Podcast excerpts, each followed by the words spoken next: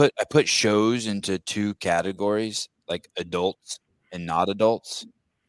I want you guys to take as much offense to this as you want. I put you guys in the adults category. Prove me wrong.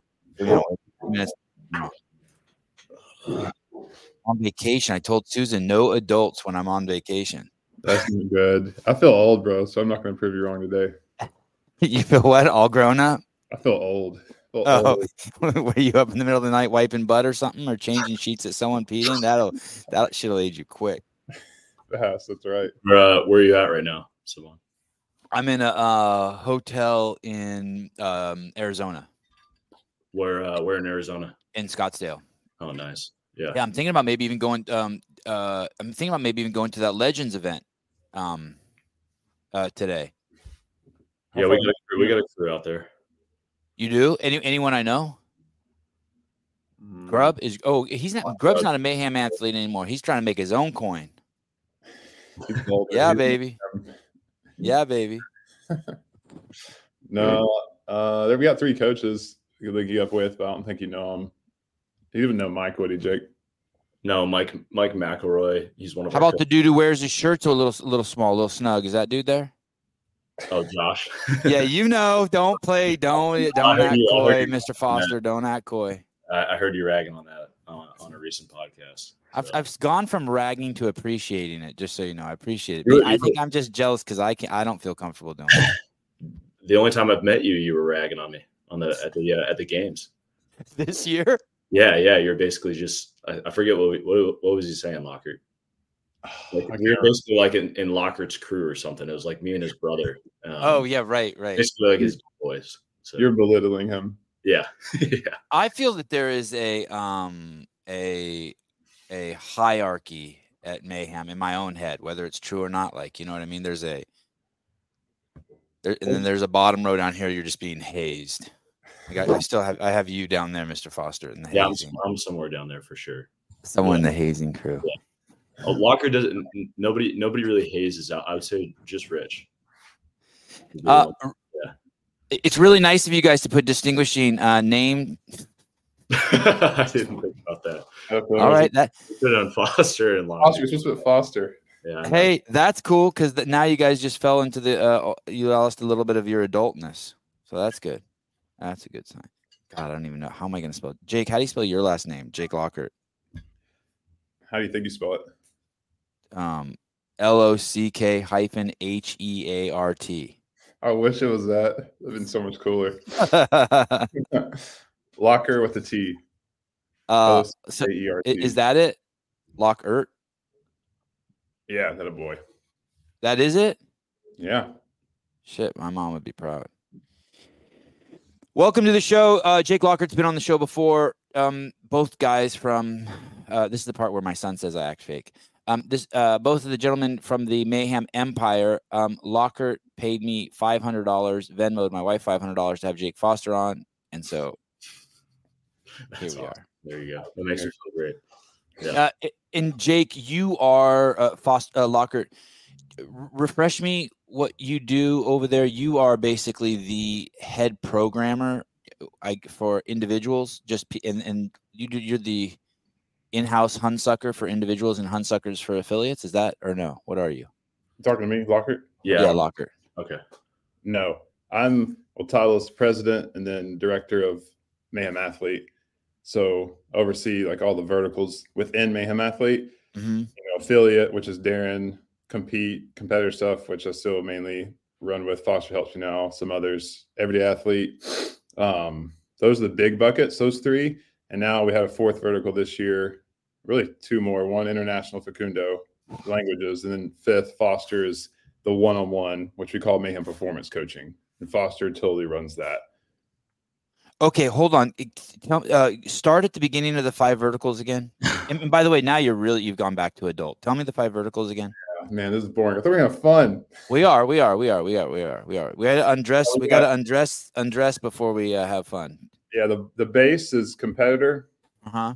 everyday athlete affiliate those are the three like subscriptions Uh-huh. uh, there's also international which is just languages you know package the same thing in different languages Uh huh. and then the fifth one big vertical now is man performance coaching which foster leads that like that's his baby for sure. And it's one-on-one coaching. Um, people sign up and they get a coach assigned to them, and you know, there's way more communication. It's all individualized and based on that client's needs, goals, wants in the CrossFit realm, but it's dialed in for that. Um, it, which is very interesting, and we'll dig into it because there is this, um, I think, this general assumption that if you go to Mayhem, you get your um, programming uh, eight seconds before you do it, and it's just, and then you just all do whatever Rich is doing, what he writes on the whiteboard, and that there isn't any actual coaching going on. And so, so th- this is great to have uh, Jake on to to kind of answer that, right? And, and that would kind of explain why a lot of people see Facundo. Not, not that this is true, but for the first five years I saw Facundo, I just thought he was an agent. I didn't even think he was a coach, right? And then you go and find out he's a, a veteran at uh, coach at uh, Monkey Camp, Power Monkey Camp, and uh, and at Mayhem. And, um, and Jake, that's interesting. So, you but you do the programming also, right? I write compete, and me and Darren write affiliate together. Uh-huh. Uh, but we have feedback a lot, like um, Ritual Some, and really Foster helps us a lot within that. Just having another set of trusted eyes, like when we build out a whole quarter or three or four months, like, hey Foster, how do you think we should rotate this in and out? And he's helped us really improve our, I guess, system for that in a way. Yeah. Style, like we still do true mayhem and that, but like giving us more really timeline leeway, few further out in the future and creativity within how we rotate styles of workouts coming up for the season or off season. So the you think you could do your job as president as well if you didn't if you weren't also um, hands on like I do, I would do the behind the scenes every year but like there's there's no other fucking uh, chief marketing officers or media directors who had 100 people working for them who were running around like a ding dong holding the camera asking questions. You know what i mean? That was kind of unique to to my position and you're kind of like that too. You're wearing two hats at two different tiers right? Yeah yeah in essence yeah and we're still like i mean figuring some things out how to best do it and learning as we grow. But i mean sure if you could if i could clone myself it'd be easier but um, right. or better in some ways but that's why we have team and like foster's been big with that and then we have a great team even outside of the people i've mentioned so. Because you have to change your view from the 10,000 foot view to the 50,000 well yeah to the 50,000 foot view every day. A lot of people can't do that. I know that sounds easy. A lot of people can't do scope and focus. Yeah, I wouldn't even say I've like totally figured out by any means, but I do have to like nitty gritty. What are we doing with this? This specific vertical MAM athlete, then pull back out from like MAM as a whole. What's the best thing to do? Um, it helps some that MAM athletes the, the base of a lot of everything we do do, so it's all integrated that way. But it is wearing two hats at times. Like when we go talk to apparel with Dre or media and it's all connected, but it's not the exact same. Uh, um, Jake, um, do you? So, are you the first performance coach in the history of uh, uh, the Mayhem yeah. Empire? You're talking to me. Well, we might have yeah. to do Foster. Sorry, Foster. Okay, Foster. Yeah, yeah. Should, oh, I can do Lockert Foster. Do people call you Foster? Hey, Foster. Yeah, I mean, I've I was, been here with us. I was a teacher for a few years, so it was Mr. Foster. For a okay, Mr. Foster. Yeah, so I'm used to it. No, Foster's cool though. Um, okay. No, technically that that would have been Facundo. You know, Facundo okay. was doing individual coaching. There was May- Mayhem ID. You know, individual coaching through Mayhem existed before I came there. I, Locker would have to give you the exact timeline on that. I, I'm not I'm not fully sure, but Facundo was doing it before I got there. And how did your paths cross with um, uh, Mayhem? I met. were you? Yeah, well, so I was actually coaching with, um, well, like immediately before Mayhem, I was with Underdogs. So I was with uh, Kotler and Kiefer and the crew over there. Um, Jared, you know Jared Graybeal, he's been on yep. a couple times. Jared's the one who brought me into the fold with Underdogs. Jared and I had known each other for a few years uh, prior to prior to that, and then I met Lockert at uh, Legends last year, right when Mayhem hosted Legends, and struck up a conversation with him, and then went kind of went from there. Uh, so, so this this event that's in Phoenix, that this is the same event that was at Mayhem last year. I believe so, right? Yeah, yeah it's the same oh, thing. Oh, interesting. And, and um, and, where were you before Underdogs? Uh, I was by myself, so I had Foster Fitness Coaching. I was just doing my own thing, um, which I still own a gym in Florida as well. There's a, it's a gym, Vital Fitness in Lakeland. I own it with uh, with two other guys.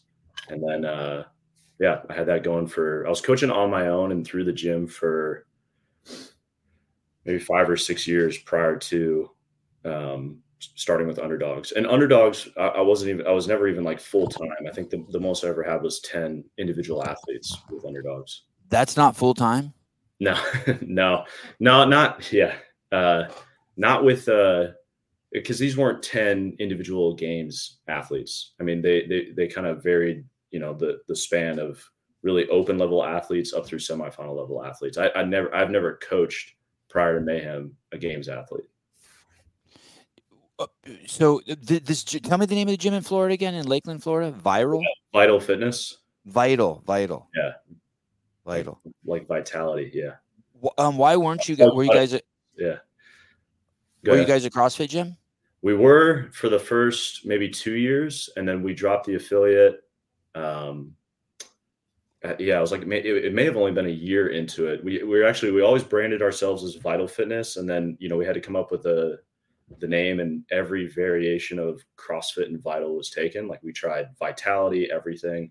So we were actually Parkway CrossFit for the first year. We our mm. gym was right by like the Polk Parkway, and uh, about a year in, we were, you know, honestly, we're just like I think a lot of other affiliates were like, "What's the point?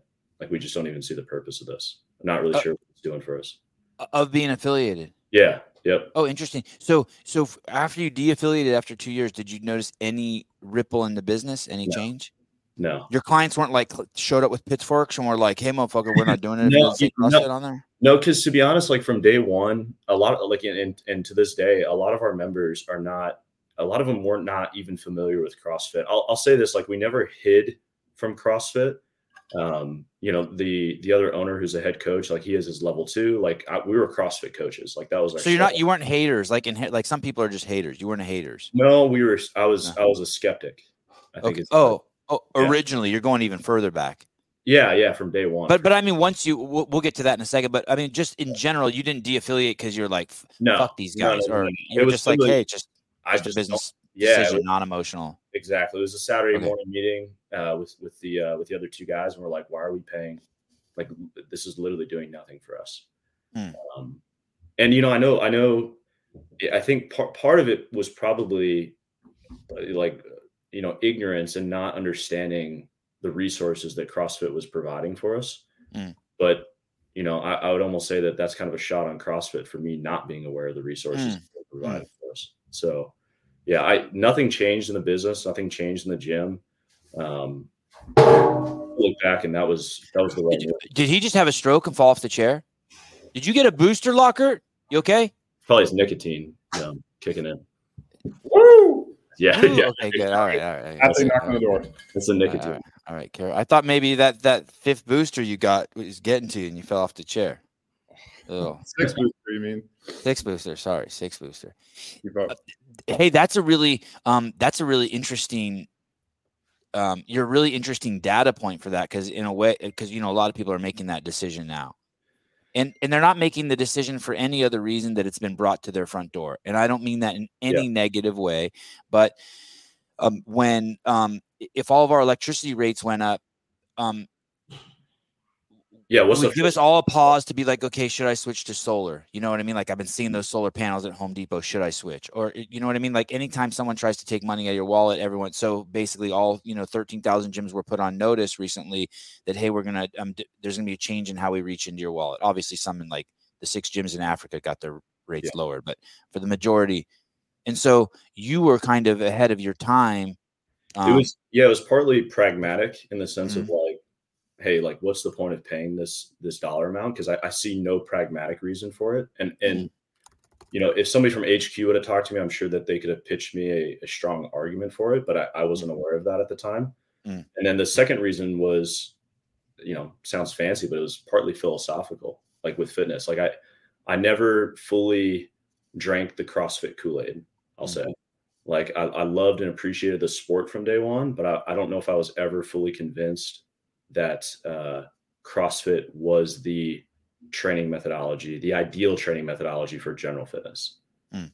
And so there were parts of it that I was I was hesitant about, um, but n- never a CrossFit hater by any means. Like, you know, I think CrossFit's done I mean, obviously way more good than anything.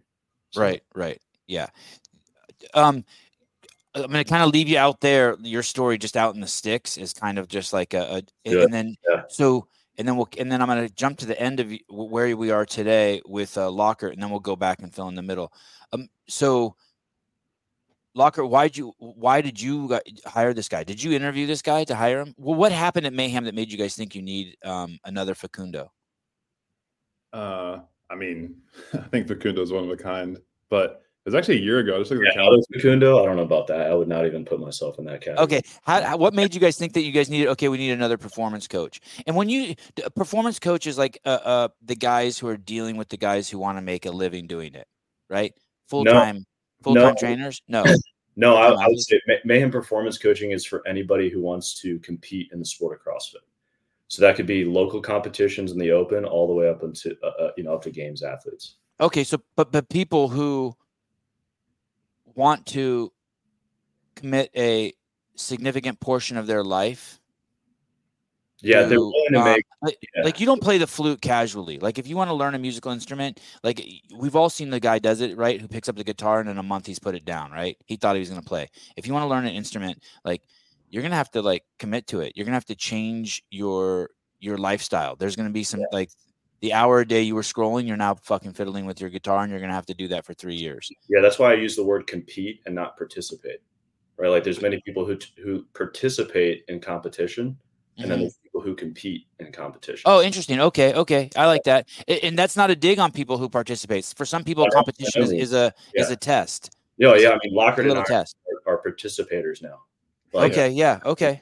Best. Yeah. Um, okay, I like that yeah, it, but we're looking to coach people who want to play to win the game, and and that, but and again, that could be Karen soccer mom in a local competition. It in in the scale division, it doesn't have to be Guy trying to win the CrossFit Games. Okay, okay, so it can be someone who's just doing classes at, yeah. at CrossFit for sure. Yep. Okay. Yeah. Yep. Okay. The majority of people doing it are just that, like Guy and our elites are like you know yeah, i mean it's, it's less than yeah it's over 90% of the of the clients that we have right now um, you could be a three on one off and just be taking that real seriously just with strong intention that hour a day getting your yeah. diet to, to, dialed doing the uh, taking care of your body and in, in this in this pro and you're you could have interaction with jake foster yeah, I would say the vast majority. Oh yeah, hundred percent. The vast majority of clients that I coach and that our other coaches coach in a lot of ways, sometimes we're almost encouraging them to do a little less, mm. like not try, like almost make less sac. Like it's always, you know, ba- I, the, I always kind of harp on this, like balancing goals and priorities. And that, you know, you get a lot of people who want to be rich, of course, or they want to be Paige or they want to be Guy and, you know, et cetera. And they'll make almost too many sacrifices. Like mm. they'll give up too much time with their family or too much time in their career and, you know, a lot of times as coaches, we're helping navigate those conversations where we're like, what is that balance? Hey, you want to compete, you want to get better in the sport, but what are your what are your life's biggest priorities? And how do we make sure that we can we can help you still compete at the highest level that you want to compete at within these boundaries you've set for yourself? And and Lockert, how did you find it? Why did you guys decide that was that was that position open or um and then you found him, or did they kind of come at the same time, or did you meet uh, Foster and be like, "We need this guy in the team"? Tell me the story about this position, this um, uh, performance coach, Mayhem performance coach. Yeah, so a year ago he was here at Legends, like it was literally a year ago this weekend, and I think Foster was covering a couple of his Masters athletes. Um, he just came over and introduced himself, and honestly, at first I was kind of annoyed because he like threw in the mention side mention like, "Hey, you guys should think about like hiring me to coach." He really came and asked about Mayhem Mission, our nonprofit, because uh, he was trying to figure out ways he could serve potentially. He lives in Franklin, just south of Nashville. It's like, hey, is there ways I could be involved with that? Where I'm at currently, I work at a gym there and trying to integrate with that. But he kind of offhand mentioned that. I was like, oh, this guy just wants a job. But uh, we stayed in contact because Foster's persistent. And I mentioned like, hey, we're going to Wodapalooza in January. We're going to do like an athlete meetup. I was like, if you're down there, you should come. And Foster did actually change his flight to get on the same flight as us and go down a day early to like put his foot forward. So in January, that throughout all Wodapalooza, we really hung out a lot. And I interviewed him like, you know, on the fly. The whole time was in essence kind of an interview. He worked out with us some. Um, so then we got the weeds there about like his background, his, you know, programming ability, coaching expertise, all those things. And he he at the time we were just Facundo uh, coaches one-on-one clients, and he was, but like you know he's coaching elites. He was an international, so he had a lot on his plate. And Foster's like, hey, I think if we put in some things I've learned with my own business, we could really scale this at Mayhem and put out a great product and service. And so through that and looking at it like his projections and what he wanted to do was like, oh, this kind of makes sense. And so we slowly brought him on, I guess, the next few months, and then through the summer really ramped it up and brought it full on. So he created his own position. Yeah, kind of. He showed you his value. Yeah, for sure. I mean, he just he had the proof in the pudding in a lot of ways because he'd build it on his own. Just you know, uh-huh. Jake Foster. And no one, no offense, Foster. No one knows either of us except through, through Mayhem. Uh, but he had had a successful he had a successful business. He was like, "Hey, I just want to work for Mayhem because I believe in Faith Family Fitness Service. You know, great people, and it's just a great environment. And obviously, he like loves Rich, and we connected well. And so it was really that's the reason he wanted to work at Mayhem. Foster you can hop in, and because I knew he'd make Mayhem better, and I was really thinking more like in the next five years, we see the sport going to where like it used to be like everyone come work out with Rich and we throw down together, but that's not gonna sustainable forever. And everyone's going to need their coach and individualized programming at some level. And so I saw that as a way for Mayhem to provide that to really any athlete that comes in the door through Mayhem Performance Coaching, along with a business vertical as well. Is it hard bringing people in?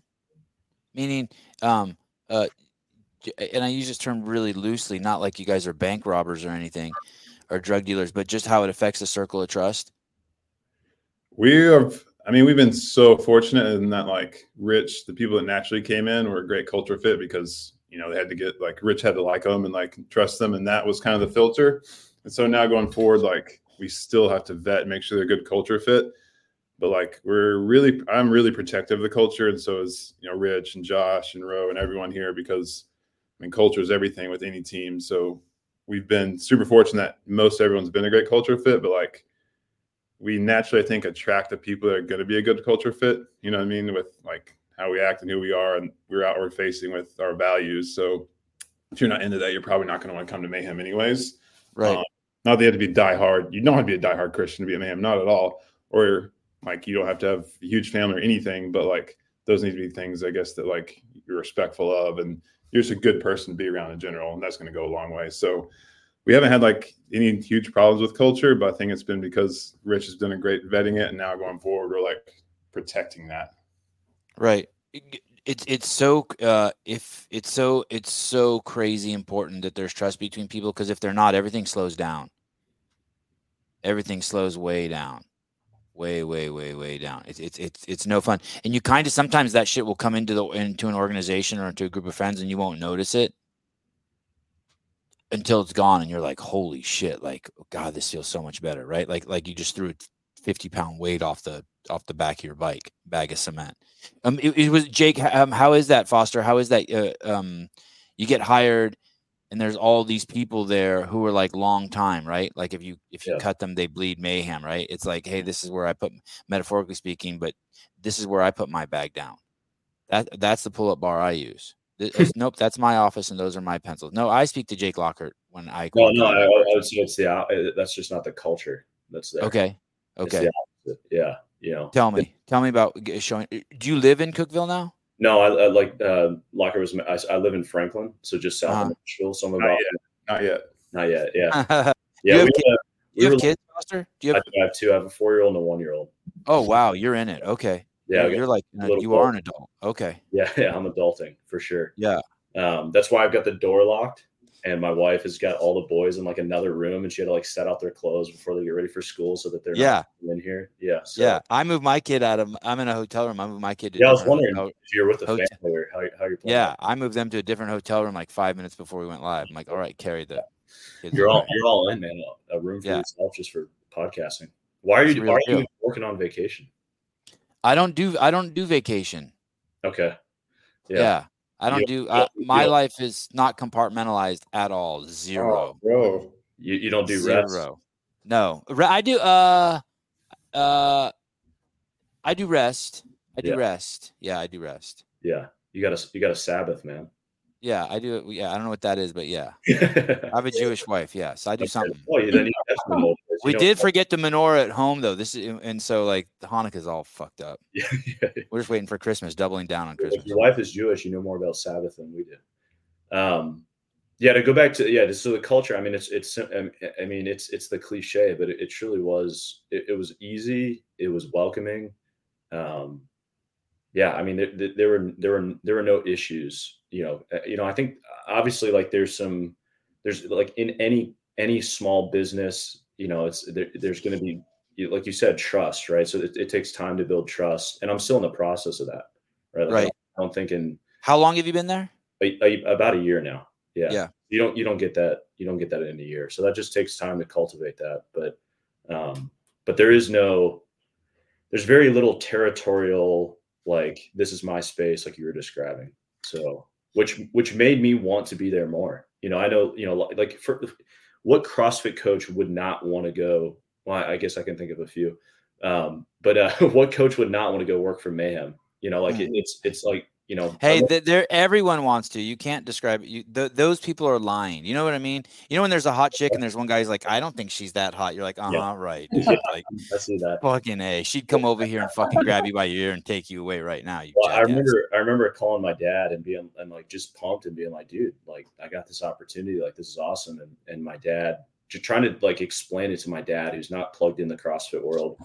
And uh, the way that I was able to explain it to him is like, Dad, I was. It's like I was just coaching a high school football team, and like mm. Tampa Bay Buccaneers just hired me to be their off- offensive coordinator. Yeah, and I think that's how people view it too. I think that's how people view it too. Yeah. Yeah. So on, on one hand, like super blessed, but on the other hand, you know, um, th- there was some there was some hesitancy too that Lockert knows about. Like I, uh, you know, I, I was do, I had my own business for so long, and I was so used to being, you know, I'd worked for other people. I was like I said, I was a school teacher for a few years, but I was used to having autonomy, and so also going to Mayhem was giving up that autonomy, and that didn't like it wasn't like an overnight like, yeah, let's just like you know fold things up and I'm all in. So that took a couple months for me too, um, but it, it was it wasn't that difficult of a decision. And, I'm guessing, um, I'm making this up, but I'm guessing that there's also a balance between being humble, but you also got to be really confident. Because if you're not confident, like you stepped into a corral with a bunch of fucking stallions, right? Yeah. And everyone's like bucking and kicking, and like that's the, you you can't take that away from these guys, all these alphas, but but you you have to participate in it, but yet be humble. Yeah. Yeah, no, I think it's a. You know, I was t- I, I told a lot of my friends this like early on, you know, when they're like, dude, you're, you know, you know, you're, you're at Mayhem. Like, this is crazy. It's like a 50 50. Like on one hand, you're like, man, I'm super, I'm, I'm humbled by it. I'm like, you know, like it's kind of, you get pinch me moments. Like, yeah, you get a text from Rich still, and you're like, hell yeah. There's Rich phoning on my phone. You're like, this hell is, yeah. Hell you know, yeah. I know. A text from Locker, and I'm like, what did I do? But yeah, uh, exactly, exactly. Yeah. I felt like Lockert's like, um, me and Foster. I'm gonna. Uh, he texts me. He's like, what? Uh, let's have me and Foster on. I'm like, yes, sir. I'm like, wait, how, yeah. how did you yeah. do that, Matt? He's like an adult. Hey, um, uh, you know what? I, I I seriously mean this. People think I'm joking. If Rich texts me, I wait a little while. I don't oh, open that right away. Yeah. I, you know what I mean? Like I'm like, yeah, I got a blue dot next to Rich's name. yeah. You know what I mean? Like I, I'm not reading that one while I'm driving. I'm gonna savor that. Maybe make a cup of coffee.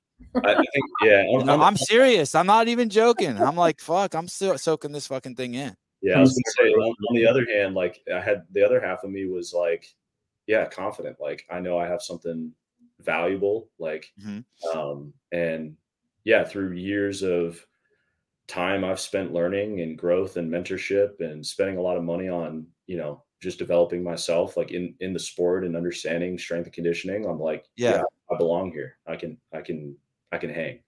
So, and uh, yeah, it's a, it's a balance of those two things. Dude, uh, um, it's this is just silly, but I'm cra- I'm crazy relating to you on that too because then when he comes on the show, I don't sh- I, I try not to show him any of that. Yeah, you know yeah, what I mean? It's just like, hey, I'm gonna, I'm just gonna bang it out. I'm just gonna chop yeah. it up with this dude, like he's one of my homeboys from the eighth grade. Well, Rich makes it easy though too. Like the, yeah, I mean, like from day one, you know um, i remember you know a few months ago rich and i we were in a group text with independence and i had given them a workout that he didn't like and so then we started like this this argument you know independence is one of the affiliate teams Uh, yeah, yeah. Okay. Yeah. So, and and we're going back and forth in the group text, and we're arguing. And I remember just like I'm I'm in the middle of this like argument about you know a training piece and program design. Yeah. And probably like towards the end of it, I remember telling my wife like, "What am I doing?" I'm like, like freaking rich, man, and I'm not backing down. And I'm gonna tiptoe out of the room now. Yeah, yeah. I think Rich respects it though. I really do. Yeah.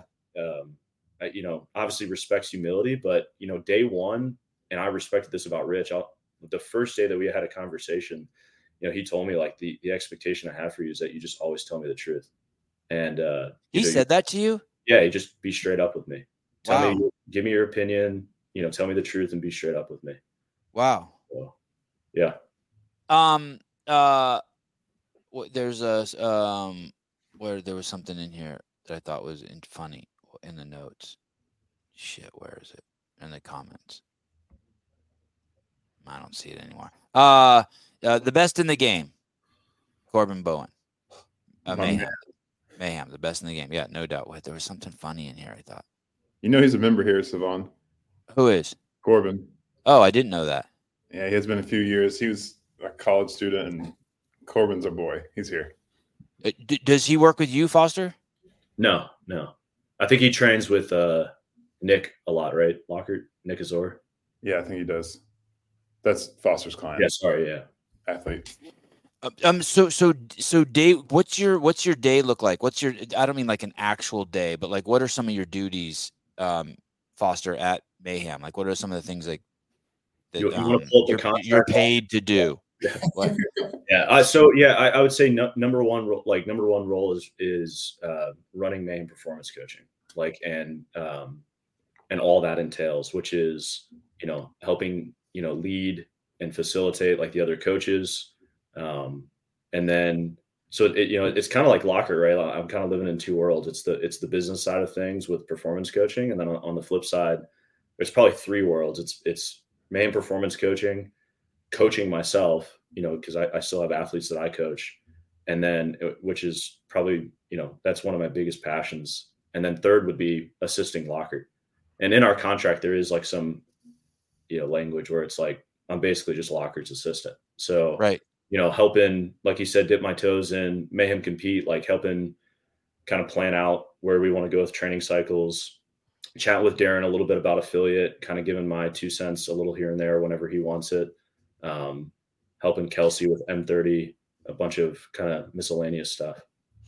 T- tell me specifically some. Do you do programming for any of the verticals? Do you do programming for anybody? Am I programming for individuals? Just for anybody. Who do you program for? Who do you like? Do you do you? Be, is there someone who's training under your direct Yeah, uh, multiple multiple, movement patterns, whatever you want to call Yeah. trading? multiple people. Yeah, yeah. I saw. I- yeah, go ahead. Go ahead. No, You go ahead. Name names. Oh yeah, sure. Oh, Yeah. and what what this? Yeah, I'm just trying to figure out exactly who you're hands on with. Because here's what I in my head, I'm still have you pigeonholed. Is that basically th- this is the story I'm I'm telling myself. There's people like Haley Adams who were there who Mhm. weren't getting hands on coaching, who wanted hands on coaching, and that you came there to fulfill that role. Now I don't know if that's true or not, but that's that's in my head. That's what um I have going on. Yeah, So I'm like thinking to myself, "Y- y- w- you want to jump in here, Lockert? Go ahead. Yeah, that's true in a sense. I mean, it was a great time on Foster's Park because it was something we were gonna need in the future and like natural fit as we are beginning to need it. But last April or May, like March, when we were like getting serious about, it, I was like, all right, you're gonna coach Seth Stovall, and maybe it was earlier. That's the long haired uh, dude, right? kid. Yeah, Yeah. This yeah. dude's. I think Seth- that was January. It was like right out the gate. Yeah, Yeah. it was the beginning of the year. That's right. Because like Seth would respond well to this. I know he's going to be super fit either way. You can get him even fitter. And kind of like this was Foster's like test run with an athlete. And so Foster went all in with Seth and like every workout's dialed in, like as a specific reason and each training block, month, all that leading up to semifinal. And so he built Seth's trust and was like, okay, Foster knows what he's doing. It was proof in the pudding.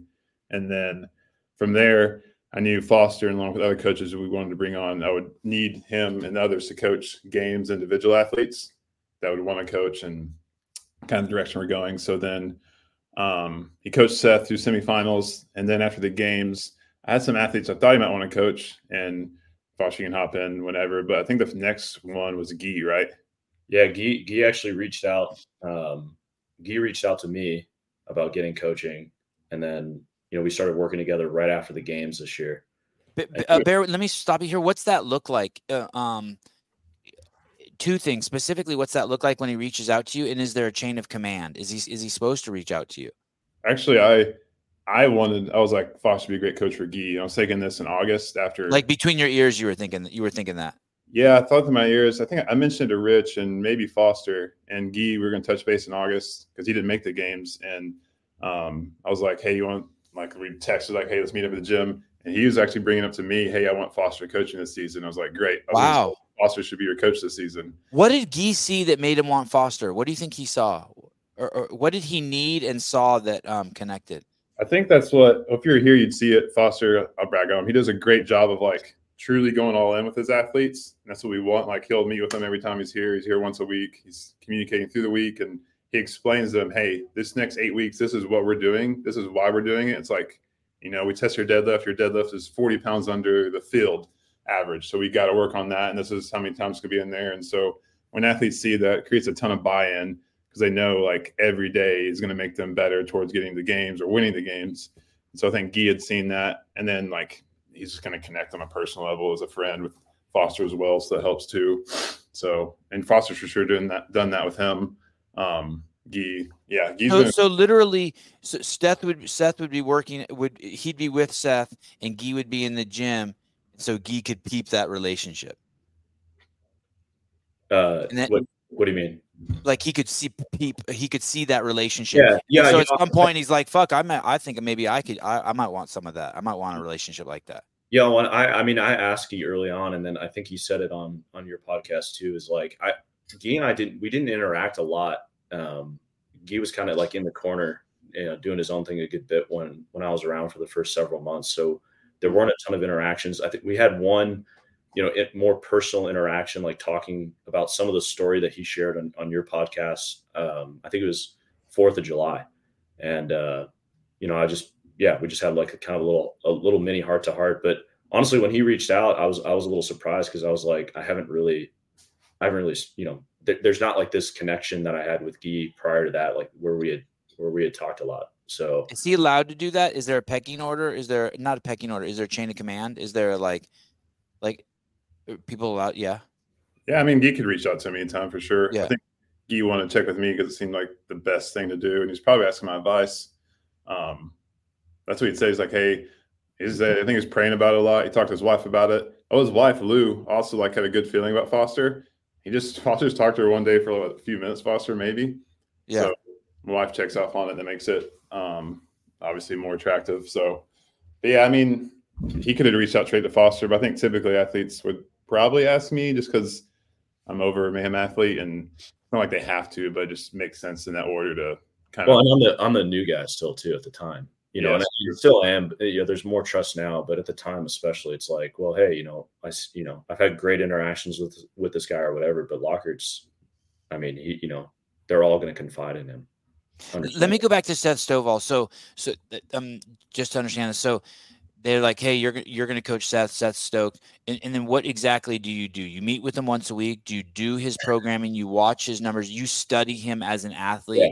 And you're kind of like, you know, yeah. like I picture like a Dungeons and Dragons character. You're trying to move his numbers up. yeah, you know, it's the same thing I've, I I did for years prior to Mayhem, and it's the same thing I was doing with underdogs athletes, and it's the same thing we're doing now with Mayhem performance coaching. Like, in the sense that yeah, I mean, I mean, the way that I like morning chalk up at the games, they, they were like, "Give me like a one-liner for mayhem performance coaching." I'm like, man, I haven't really thought of that, but um, I basically described it as holistic coaching for the sport of CrossFit. So, you know, more. Oh, here I got one for you. Ask me that question. Describe. Yeah, yeah, yeah. Elevator pitch me mayhem performance coaching. Uh, unvaccinated. yeah, that's true. That is true too for me, at least. Yeah. Sorry, um, I just couldn't resist. Sorry, it was it was because of who was asking too. Sorry. Yeah. No, you're good. Yeah. Okay. So yeah, but it, it's what you said. It's it's um it's it's training, nutrition, and you know I always say lifestyle coaching too as well, which is you know recovery. How's how's Seth managing his stress? Like, what are all the things that are occurring also outside the gym, like in his mind, external circumstances and factors that are going to impact his training. If the temperature he keeps the van at. Ah, no, I'm not that crazy. Yeah, oh, okay. yeah, it's a it's a balance. Like I think you can get like uh, you can get too in the weeds with some of that stuff, and then actually create like a fragile mindset. You know, um, I think you have to still have a little. Or, or, or how about this? I have when I give, I have super high expectations of my kids, but at the same time, I have to make sure that their shit's um uh um accomplishable. Yeah. Or else they um they'll put a gap between me and them because they want to they want to please me. So if you tell him like, "Hey, you can never have a drink for all 365 days," then he yeah. has to decide has to decide whether he's going to lie to you or let you down. And like, I don't want to set my kids up for that. I want to set the bar high. Yeah. But not so high that they have to lie to me or um you know what I mean or or or, make their life miserable. Like I'm I'm trying to figure out the best way. Everyone wants to be manipulated to be you basically you're a manipulation coach. Yeah, it's, it's kind of it's, bought it's, into like, hey, manipulate me to be a better person. Yeah, it's kind of a dance, right? Like, I, and yeah. I don't, I don't, I don't have that fully figured out. Um, and you got to be a bit of a chameleon too, right? Like understanding, you know, each client, what makes them tick, how you can yeah. communicate with them effectively, and that's that's an area of opportunity that I still have a lot because I, you know, I played college football, like I was a I was a jock, and I responded best to just like shut the f up, let's go. Yeah, yeah. That, that was my style and uh, I've had to learn a lot over the years. And honestly, what helped me the most was working at a local gym and not coaching athletes. Like my background was not with with with uh, you know primarily with athletes. It was you know teaching middle schoolers and then coaching you know just gen pop clients who just wanted to lose weight and be healthy and you know live long and prosper. So that taught me a lot about empathy, and uh, you know that that prepared me, I think, to you know to be a more effective coach with these games athletes because you know, it, it, really boils down to mindset. Like that's, I think that's the biggest differentiator with a lot of these athletes. They're all gifted, they're all talented, they're all freakishly fit.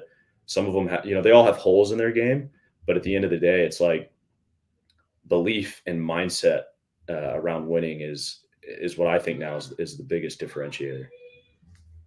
Um, how many people have your have your phone? How many athletes can text you directly? That's a great question. Um, I almost thank try. You, to thank you, thank you, thank you. Yeah, yeah. Thank you, thank you. I try to get. I honestly try to f- get most of my athletes to. Um, I use a different software, uh, tel- Telegram. Oh, he's what's he doing, Lockert? He's, he's doing a dance right now. What's he doing? No, yeah, there's a couple athletes that that, that text. What's he doing? There's a couple athletes. Would, how can oh, you have more than eight? I don't want anyone to. I don't want anyone. To, I, too many people text me now. I like. Yeah. I'm pretty fucking like already like um private. Like meaning I, I don't give people access to me outside of the show, and it's already like too many. Like yeah. I just want to talk to Matt Susan. that's it. Like yeah. everyone else, leave me alone. You got something to say? Tell Matt, and he'll tell me. I have a Foster on the bus on this one. Foster, if we had a pre performance review, probably one of the, the only negative thing would be reply to text. We went through his text messages at the games. Sevan, he's one of those that has like 50 blue messages on his yeah. Phone. Yeah. one of them was Rich. I was like, bro. Oh shit! Oh, Wait, so what did you, get an audit on his phone? You're like, uh, put your hands up in the air and hand me your phone, and you get an audit on his phone. I was doing what you said, man. I was trying to just, you know, be like, hey, you're, you, you know, I, I'll, I'll text you back when I feel like it. No, I'm just kidding.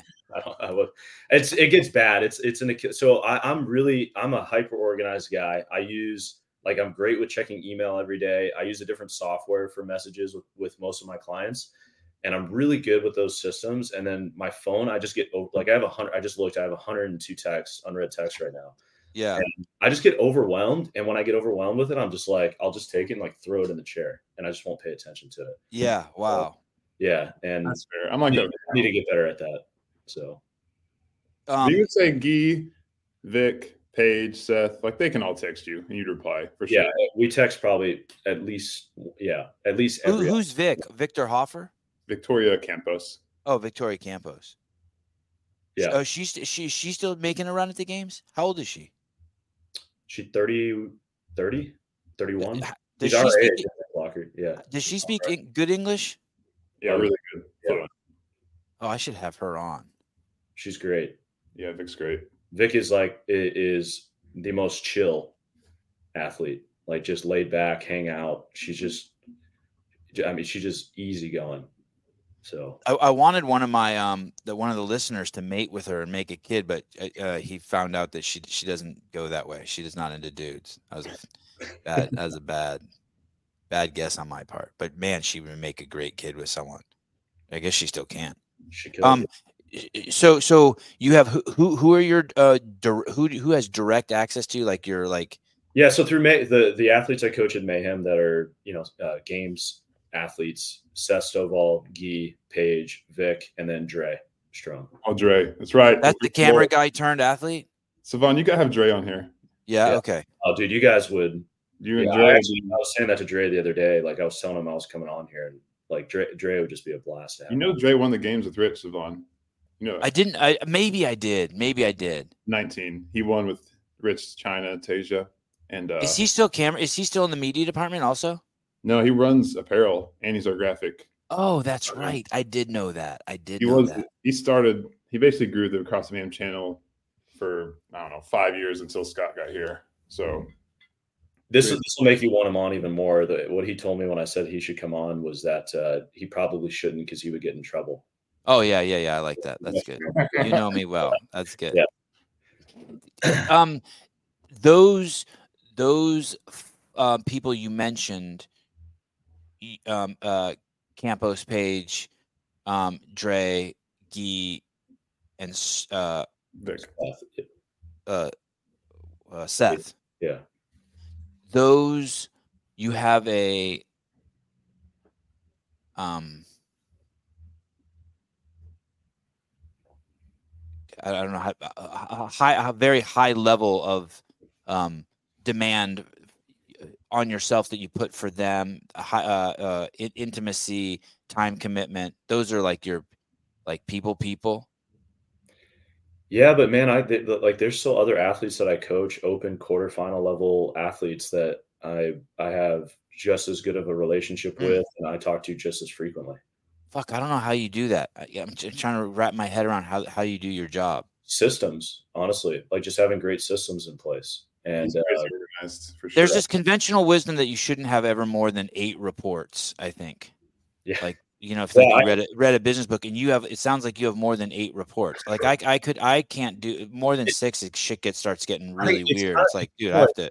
It's kind of like with your wife, right, and your spouse. If you don't if you don't commit time with people, if you don't have a scheduled time to date your wife, it's never going to happen. Your communication's going to suffer, you know. Right. And if you just let life hit you, you know, with kids, like it's just it's never going to happen. You're going to be talking at nine thirty at night. Neither of you are going to want to do it. So I think my what I'm good at and what I've learned over time from experience, I think teaching had a lot to do with it. it was just um, it's disciplining times and and and putting systems together where it's like I'm going to check my messages twice a day I'm going to reach out to these people at least like once every other day. I'm never going to let them go like more than two to three days without just shooting them a text and being like, how are you feeling? What's going on? Mm-hmm. Right. Um, and then I'm going to have a, a, a weekly check-in time with all of them where it's like, this is a formal time that we're going to sit down. Okay. You what. are organized. Okay. It's not the exact same as an employee. I mean, there's some parallels, but like a report to you within an organization as employees a little bit different than the one-on-one coaching client. That makes sense maybe maybe I'm trying to figure it out. Like so, there were like um when I was running the media department, there were specifically four people who could just walk into my office anytime. And then other than that, you, you if you had an issue, you should probably talk to one of those people and not me. Well, then because like because if you come to me and are like, "Hey, our cameras are broken," I'm going to be like, "Hey, go talk to Tyson Oldroyd," and don't, and then I'm going to kind of hate you a little bit for coming in and interrupting me for that with that.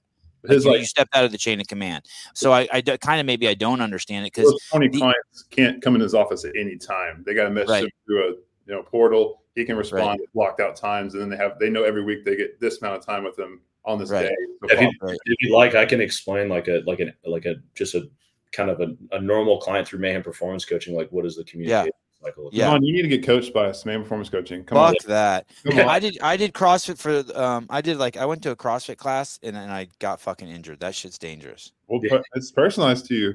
Exactly. It's so, da- it's so dangerous. Intensity is fucking the death of all old men. We'll just do rope climbs and assault bike.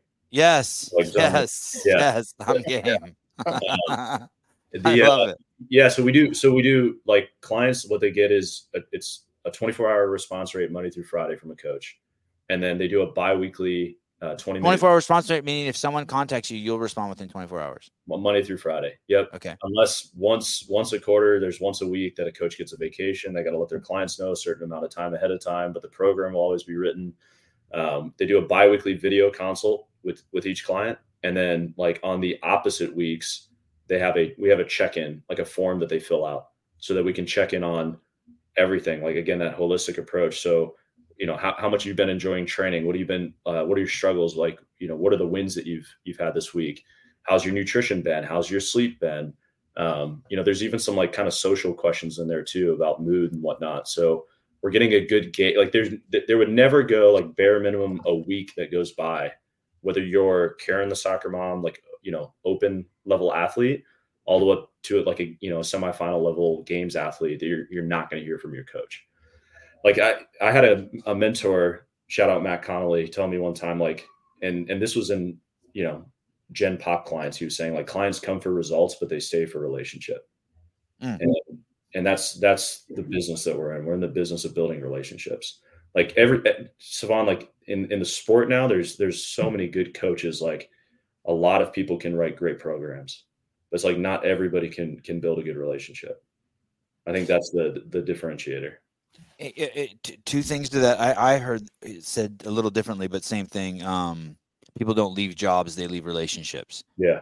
And and and then basically also you chose you wanted to work at mayhem you personally because of the relationship you, you wanted to have a relationship with your employer that you suspected people were having at mayhem the mayhem employees had with their employer.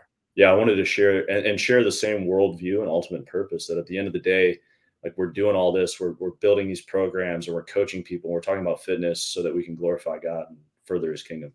Like I yeah. wanted to be part of that. Um, did you, did, when did you tell Jake that last line, uh, Lockert that last line? Like how day long one. into the, day one? Yeah. Yeah. Yeah. Yeah. Yeah. I said, you know, and I, that's how I, he knew you wanted a job.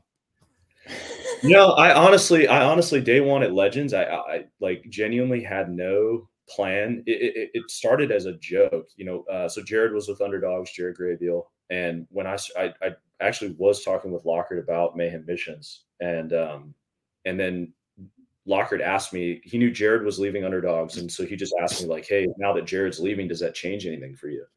And I said, "Not unless you want to hire me." And it was kind of like a ha ha ha. And then as soon as that came out of my mouth, of course, I was like, "Well, that would be dope." And then I started pressing him on it, and was like, "Hey, we you need you guys need to build out individual coaching. Like this is a huge area of opportunity."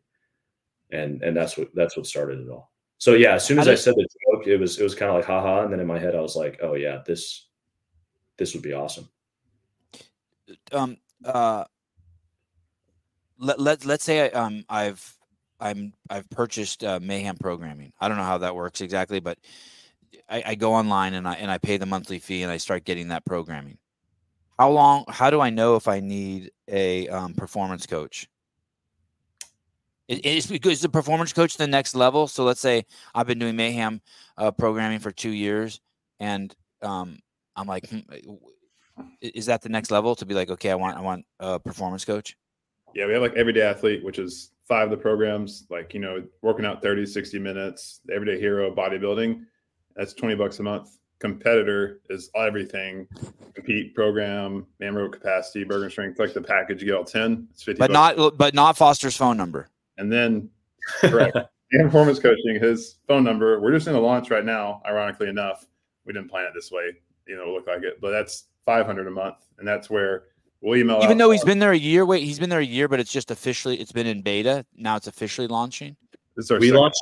Yeah, so the first one was in August. We I was basically like what Jake like February March is when I started kind of building it out and putting the systems together. Yeah, it's on the website now, and then we'll like email out each launch internally. Hey guys, if you want to coach one on one, all the stuff we're telling you, reply, and we'll take your application in. And so we do a launch three or four times a year, and people get the communication that you can enroll now. We, so, we've also kept it pretty low key. Um, you know, like in, I mean, in, in August so on, we had 450 applications for for one on one coaching and uh, you know, I think like for me, my my you know like really small business local gym. Sorry, say that again. In August, you had what? 450 applications for or to, to to to to get a mayhem performance coach. Yeah, yeah. And in, in what month did you have 450? Oh, it well technically in about two to three in three weeks in August we we had 450 come in, and then we we we, we actually stopped it. We had to shut it. We had to take the application off the website.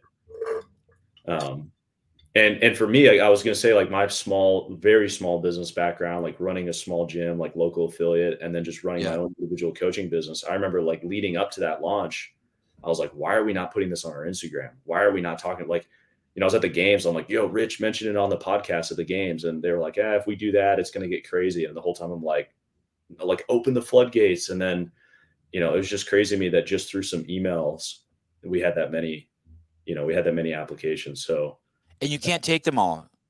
No, no, and and and we're and, and we're not taking them all too. There's a lot of people who come in and they don't have a desire to compete in the sport, and uh, and you know those aren't those aren't a good fit for the performance coaching program. Yeah, the whole idea is performance in the sport of CrossFit.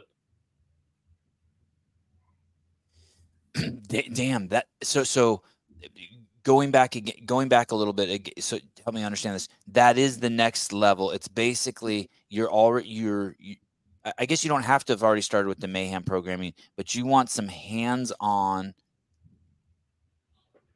interaction that would offer some like uh, personal accountability and responsibility enforcement, or at least mirroring that would keep you to prepare you so that you could um, go to competitions. You could participate at bare minimum in competitions. Uh, yeah, it's what just at, at, a level that you're proud of based on your time commitment. It's what all the other top coaches in the sport are doing for their athletes that that you've had on, like Kotler and Kiefer, and and and it's basically just uh, saying, hey, if you want that, kind of. Yours is a little different though because uh, those guys, whether they whether they say it or not, they they're looking for place placement. Like so, so for my kids, I'm not interested in I need to keep them in the game. Once you have a kid that's one of my kids is injured doing jujitsu, and I realized, hey, it has no, it, it no longer matters um, how good they do, how good they are. He was out for six weeks. He got kicked in the stomach, and it made it so he didn't want to do it anymore. Fucked with his bladder or something. Mm. And uh, uh, um, so then I realized after that, that was a couple years ago. All I need to do is we need to be in ritual, and I need them to be in the game. So you have people like that, right? That just need to be in the game at any means. But then there's other people that like their placement matters. Yeah, sure. Yeah, yeah, yeah. Right. There's, so there's that ga- there's that gambit, right? And, and like, yeah, that, and that's what CrossFit did day one, right? Like we, I mean, think about it. It's, it's it's such a unique sport that everyone, if they if you just simply have the desire to do it, you get to compete in the sport. You know, whereas like in the NFL, it's like post college football. You know, if you're not if you're not in the NFL, I yeah, mean, yeah, my pro leagues and stuff, but it's like you're out. Right? You like can compete all- at the highest level. You could be a nobody and still um, uh, pursue competing at the highest yeah, level. I, yeah, or with the people at the highest level. Yeah, that's the beauty of the sport. It's also a slippery slope. Going back to what I, I was saying earlier, right, where you get people who give up life's biggest priorities.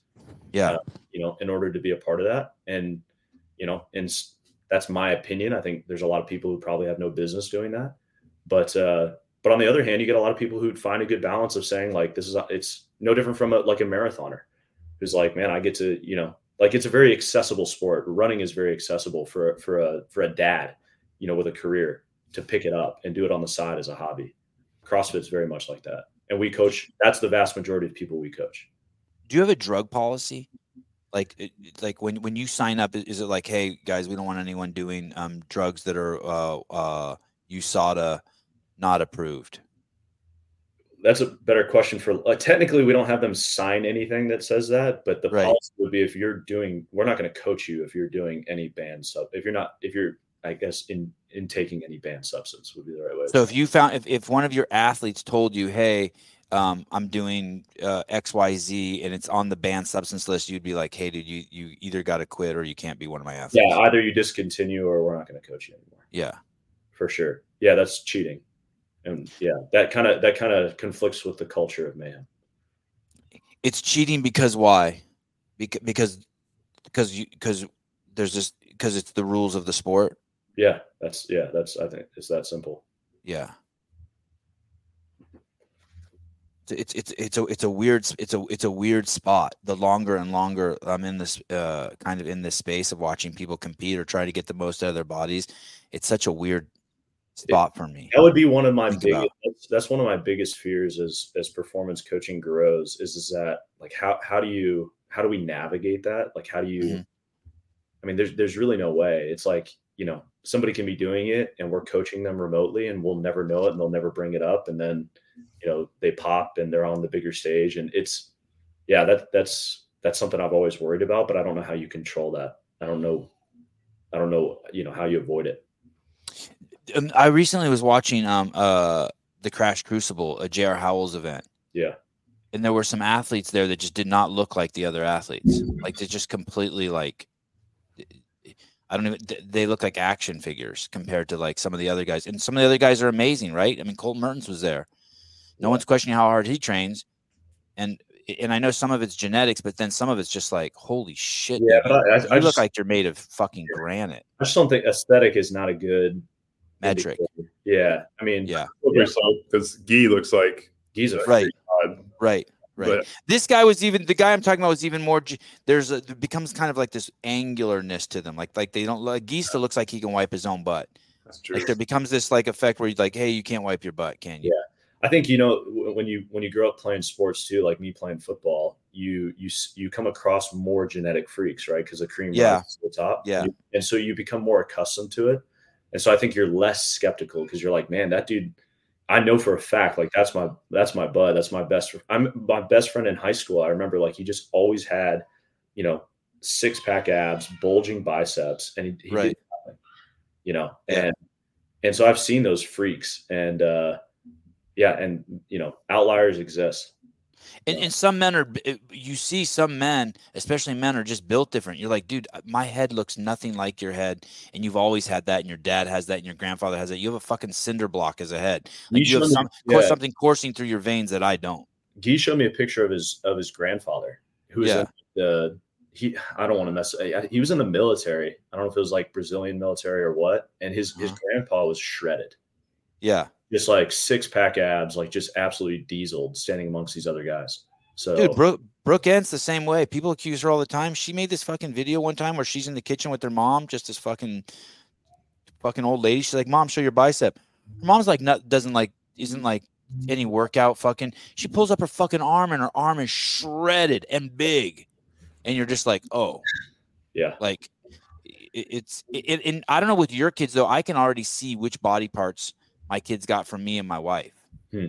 Like I can be like, my that kid got fucking his wife's arms. That poor kid got my arms. That kid got my wife's feet. Ooh, that poor kid got my feet. You know what I mean? I just hope they have her disposition. That's all. Me too. yeah. my oldest son though, he's already fucked. It's gonna be a mess. uh, let's do a a, a, a, a sharp pivot here. Um, we have the two Jakes on uh, Mayhem Empire all right, Mayhem's great, and these are such good dudes. We uh, after an hour and two minutes. When are they licensing the Mayhem name? And we'll uh, set up Mayhem HQ to compete with CFHQ. Um, yeah, why? Why can't I asked Rich yesterday? I'm like, hey, why can't I? Um, I pay the 129 dollars a month for affiliate programming or whatever you guys charge. Why can't I just put on the front of my gym um, uh, Sevan's Mayhem Empire? Just a huge fucking sign. I'll, I'll pay an extra, you know, thousand dollars for that. I mean, I guess if you paid enough, we would do it in theory. yeah, baby. Good answer. Yeah, baby. What's that blank check willing to put on it? Uh, um, I mean, because you do get a sign, right, you can put up a sign, but most people put it inside their gym, right? Yeah, we give them like a, uh, we give everyone a banner says "Man Affiliate" banner, and we want them yeah. to put that up. But like the legality standpoint and risk of like licensing your name, then you get into a whole nother arena and the CrossFit's in, right? Like you have to pay to license that name. And then to do that, we would probably have to give you more value like CrossFit does to like it's not a business we really want to get in because then we're truly competing against CrossFit in every way. If we do well, you hey, you could start off by making. You know, what's funny is the model that I was thinking right off the bat is uh, I would start my own affiliate program, Sevan Fit, you still have to take your L1 to open a gym. But guess what? With my program, you get media. And you guys already have that. I mean, but you know what I mean? I think the single most thing that uh, that affiliates want is media. Like what, how much media, what media, how often, and then what? Yeah, what do, you, what do you mean by media? Most affiliates want media. What do you mean by that? I think that if you add like the affiliates that I interview, that if there there's two things they want from HQ, not fuck up the brand, which You know what I mean? Like, don't fuck up the brand. And uh, and then two, and then two, um, don't pussify it, right? Like, like we know you. We know that when you walk into fucking Walmart, that if the place is on fire, you can grab two people and run out before anyone else. Even the worst of us CrossFitters know that we can do that. Um, and, and then the second thing is media. They want media. They want um, some sort of content being produced by the mothership constantly. They want the mothership to have a place on the world's second largest search engine, YouTube. That's what they want. Those are the two. I think those are the two main things. I steal the first one from Craig Howard. Hey, just don't fuck this up. You know what I mean? Like, don't do DEI shit. Uh, we're we're we're a company of merit and expect and um, uh, uh, excellence, right? That's what we are. We're a, we're a science organization. We believe in um, measurable, uh, repeatable shit. So so stick to that, and then um and then also make media. And I think mayhem mayhem could kill that. How much do you think they want? Like, in, not a rhetorical question. Like in your experience and the conversations you've had with affiliate owners, how much do they want education? Continued education? Yeah. Um, I, I, think that they want that a lot too. I think that they want to be affiliated with something that has a shitload of fucking integrity. That's what fucking Glassman brought. It was just like fucking singularly focused on the target at all times. You know what I mean? It was just like he did not fuck around. It was like, yeah, you knew what ship you're getting on and where it's going. Yeah, yeah, like it was singing. And so, um, I just think that eh, Mayhem is a company of values. I think and um, and I just think that uh, I, I just think that people would fly the flag. Bald eagle, people, American flag, rich riding on a horse, right? All, and, and, just and just doing good shit for people. The the day I met Rich, I thought if Rich came out of a 99 men come out of a brothel, we all know what they're doing in there. You see Rich come out of a brothel, no one would think he was, someone would think, oh, he was in there helping people. He's like no one would think he's in there banging whores. He's That's probably, how clean his shit is, right? He's probably training. So, yeah, right. You're right. He was in there, right? Yeah, returning some dumbbells he borrowed. yeah, exactly. Uh, yeah, it's just a you know you know what you're you know what you're getting, and um, I don't know. I I I, I don't know what the um, I don't know what the fucking insurance implications are, but outside of that, like, I don't think you have to. I don't think you have to add much more value to start with. I've definitely, I mean, thought about that. Obviously, just from people have asked for it in the name and yeah, yeah. what it could be, but we can only do so many things. And we're already or do you have any concerns that would dilute dilute the um um the name? Yeah, dilute the like like everyone knows now. Everyone has this vision of what mayhem looks like. There's fucking yeah. two fucking locations. There's this fucking huge gym that's crazy community oriented where there's guys in there who can beat rich at open workouts who are no names, and then there's the barn, right? And and you know, and and, and so it has that um and it, and a huge thing that's missing from HQ that there used to be in its origins is the destination. So when CrossFit Santa Cruz was there, dude, that was crazy, man. That was like the destination. You could do a pull up on the pull up bar that's in every video that Greg Amundson would uses. You know what I mean? You could use the rings that Nicole Carroll used in Nasty Girls. Like it was a, and you guys have that. I mean, that's a huge mistake on that we fucked up uh, in 2010 or 11 or 9, whenever Greg sold the gym. That was a disaster.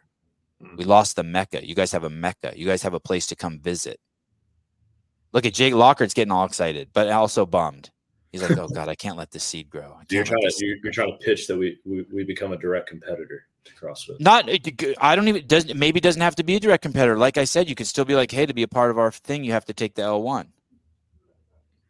You you still have to be certified. You could like like that would really fuck with their head. Then they wouldn't know how to fucking deal with you. That's what I was thinking too. That would really fuck with them. Is either a competitor or they selling shit for us. I think it's but, a code, a, a, possibility. It's just there's so many things within that. I'm not even like I haven't worked yeah. worked out, and it's that's yeah. deciding what we want to do. that's it's not, exciting though, isn't it?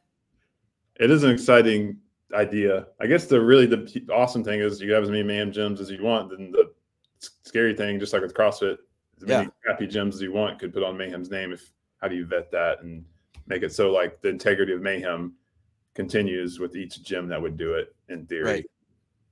So, yeah, I've thought about it before, but like, it's not something we're ready to right now. I mean, what did Rich say about it? Uh, don't uh, talk talk to those guys. Yeah, that's what I said. talk to those guys. Bring it up to those guys. I heard that. This, I listened to that this morning. I, yeah, I was, talk to, yeah, talk to those guys. Bring it up. Bring it up to them. Is this I, your I way of um, working with him, Sevan? Us launch this, and you run the media portion for that. No, no, no. You got you got the best fucking dude in the world doing media. I can't, everyone's gonna look stupid next to Vandersloot. He's a fucking beast. I ain't fucking getting near that dude. What a stud he is. Um, uh, I, I, I did recommend though that um that you guys start a hunting. Uh, and Rich said it's already. It's, it sounded like it's already in the works. I did recommend you guys start a hunting station separate from the Mayhem station. Like station, like location. No, um, program you're saying yeah. different there's yeah not even a different program necessarily but a different there should be a different instagram like like dave has yeah, uh, tdc hunts yeah. yeah. there should be an instagram with um uh guns and shooting and there should be a youtube page with guns and shooting and um uh, four-wheel drives and um you know uh stuff like that yep De- dead bear dead bears if one gets in the fucks around fucks with rich and wants a piece that is all yeah that's all in the pipeline uh, thanks, Sevy. Yeah, anytime, buddy. Thank you for bringing it up. Makes me feel better. Hold on, someone else in here gave me money to ask you a question. Yeah, I'm ready for the hard hitters, Sevan. I thought I thought we were gonna get some hard hitters. I don't know what they would be. I thought we did them already. Yeah. Uh, that that's how. See, listen, when you are endowed like me, you have to be able to put it in without fucking disturbing the the you know yeah it's, it's lots of foreplay. You didn't even feel it. You didn't even feel the hard question. Yeah, see that's not fun. That's not fun though. I want to go. You didn't even you didn't even yeah. Uh, exactly. Mayhem has most everything in place to create the CF competitor. Uh, the legend rich. Yeah, I'm not even. Okay, I, I don't want to be a pussy, but I but I don't even see it as a competitor. Um, they probably do. But the thing is, is like you're not you're not trying you, you wouldn't be competing with you guys have values. You guys just stay focused on what you're doing. You just control with what you're doing. So um like like so that's one of the big problems at HQ right now. They don't have their own voice, so they're worried about what everyone else is doing. You guys have your own voice. I'm not worried about what anyone else is doing because I have my own voice. And so you guys have your own voice. HQ's kind of rattled right now because they don't um, they don't have a voice, and so they kind of worry what other people do. They just everyone just focus on your own shit, and just the whole thing will grow together. You'll still be it's you'll still be sending shitloads of people to the open. may even increase open participation. It may even invigorate the gym space with mayhem. Like you can that like, yeah, I see it. I don't see it as a, um, I don't see it as a as a competitor. I don't know. Maybe I'm naive. Broad base of all components need to next level corporate in August 2024. The best consultant to offer this help. Maybe this guy wants a job. You think yeah, that's really that guy's picture, Martin Graham? I feel like that's a movie. Maybe I don't know. He looks like he could be hired to hurt people. yeah, he looks like a like a Scottish like mafia, yeah, yeah, or something. Yeah, yeah, definitely Scottish. I like that. Yeah. Um, it's only not a competitor in fairy tale land. Yeah, maybe you're right, Will. Maybe I'm maybe I'm um uh I agree. You're right. Yeah, I have a tough time seeing that as a competitor. Not that it couldn't grow the pie because Pepsi makes Coke be better and everything. Everyone drinks more soda now, but right. I I don't see navigating how it wouldn't be, but um when the um uh Locker, when the affiliate fees went up, um, did you guys do you guys have a meeting on that, or is that just something you guys just talk about? And the, is Jim is uh, Rich over there doing fucking curls? And you're like, Jim, you cool? Uh, Rich, you cool paying that extra fifteen hundred? He's like, uh good to go, buddy. Or is it more like uh, Rory? Uh, shit. Uh, cancel all meetings. We're let everyone get in the office this morning. Sorry, what'd you say, Foster? Oh, I was just saying that is kind of how a lot of conversations happen. that way. I know Rich does curls. I know Rich puts that hundred pound dumbbell on his chest and does sit ups with it. I've seen that shit. um, but what about that one in particular? Do you guys um, is there any special meeting for that? Do you and Rory have to like take an expensive uh, lunch break and navigate that problem? No, we actually haven't talked about that one. I think other more than they were, but we probably will next week. This week was kind of crazy. Um, and why would you talk about it? Because your time is money, and so you if if, if it was if it was raised seventy thousand dollars, you may have had the meeting already. But fifteen hundred dollars, you're like, hey, we're not ourselves. It'd be more, what's the implications of this? And I think it's just independent each gym, so it's not really. We're going to keep the name, and then we're going to keep doing what we're doing either way. If our gyms Mayhem affiliates drop the name, that's fine. We have plenty of gyms that aren't affiliated, and majority of them still are. But either way, they can still be a Mayhem affiliate. So so, so someone someone sent me a DM saying, "Hey, I don't mind the expense. Excuse me. I'm what I'm going to do is I'm going to stop my affiliate programming. The $129 a month I pay for affiliate programming, and I'm going to just use Cap, and I'm going to send that to HQ. So, so I guess in a way, you guys already are competitors. Yeah, with co-programming, we are. I mean, yeah, we are, but they made it free, so that's even complicated in itself because they're not now we're not taking revenue from them. We're just people want a program that they think's better than us than the free cap than they would pay for a MAM affiliate because it's within their fees, like you're saying. I don't think right. a lot of times in that scenario though. We're like, what's the affiliate dues now? I, I didn't even. It, it, went up fifteen hundred dollars. Basically, went up one hundred twenty five dollars a month. I think. So it'd be 40, 4,500 a year. Yes. I don't think a ton of affiliates are in the boat where like they're only going to keep MAM affiliate if they keep their the difference in them keeping main affiliate program programming not is it whether they say affiliate with CrossFit. I think there's very few gyms in that scenario. Like it's going to make or break them. I think. Well, I was making shitloads of money, more than five hundred thousand dollars a year, and the second I lost my job, I canceled my Sirius XM. That was like my big cut. yeah, I mean that's what people. I mean, yeah, that's the, the yeah. Usually, fitness is the first thing to go for most people. Got that Sirius yeah, XM. XM. Uh, Martin Graham, focus isn't to compete with CrossFit. Don't misunderstand. Focus is what do you mean? What do you mean? Don't misunderstand. You wrote it in there as a direct competitor to CrossFit. You fucked it all up. No, I was trying to like. Oh, okay, okay, Martin. He saved you. You and Lockert are on the same team. Don't misunderstand. Focus is to provide the ultimate fitness support for affiliates. Yeah, that's me. The name is just so strong. The Mayhem Empire and the logo and the values. But those three things. I mean, it's the the the what you guys stand for is um like no one's saying that. Like, hey, I want to serve God. Yeah, that's going to alienate a lot of people as well, though. But but but but you guys are comfortable with that in the sense that you're not doing it on purpose to alienate them. You guys are comfortable with your mission, right?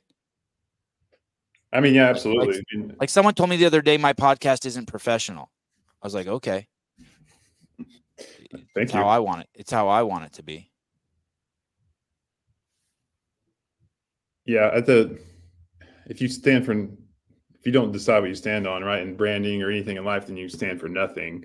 So any strong brand in the world is going to stand for something really strongly and directly. Right. And now we're in the woke age, so everyone's trying to be everything, which is just weak. And right. so we stand for who we are and what we believe in. And us, it's faith, family, fitness, service. And faith is specifically, like Foster said, we love and honor Jesus, and He's the King. And you don't have to believe that exactly. Absolutely not. Like we still want any and all gyms that believe whatever they believe, but like that's still the banner we stand under as an organization. And for those for people like me who aren't who aren't Christian, that faith family service is like that's huge to me. Hmm. I do have faith. I do. I, I, my family is the most important thing to me, and uh, and I believe in just crazy. I'm happiest when I'm serving. Faith in what, Sevan? Um, may have opened the can of worms there, but I had to ask.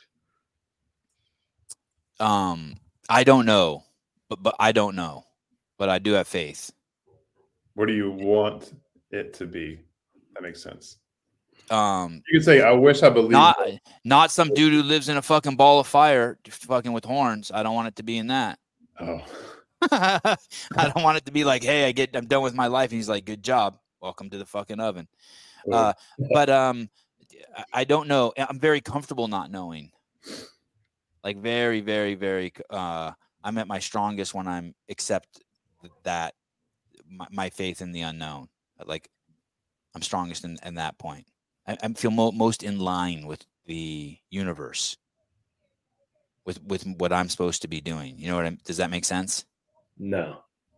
yeah, yeah. Sounds like you're at peace with it, but it doesn't make sense in what you believe. Um, I I accept I, I I really accept the unknown. I really accept the unknown. There was a fucking great example of it. I was so proud of the other day. I was live on the air and I pulled up my Instagram and it said, Your count's toast. Your count's been suspended. And I just, and I think that would have rocked a lot of people. But I have such faith in just like, uh, in, in just things are sp- uh, in my life happen the way they're supposed oh, to happen. So you believe you know what I mean?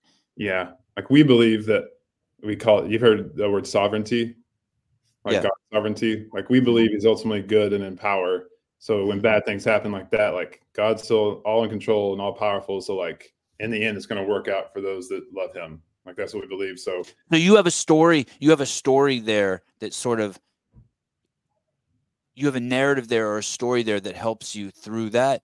I feel like I I don't have that. Or Wait, or or better yet, we have a person. A person, yeah, right. yeah, so, some an entity. Yeah. I mean, it's yeah. just like when your kids, like he got hurt during jujitsu, right? I don't know how it happened down, but he would be like, man, it sucks, but I love dad and dad's got my back. So either way, it's going to work out because dad's got me. Yeah. We can try to get through this. It'd be like that with us in life. Um, I, um, it sounds like you have like you you believe it's gonna be okay and the universe makes sure things works out and like good will come from it even bad things happen like your instagram getting toast. So you have faith and peace in that.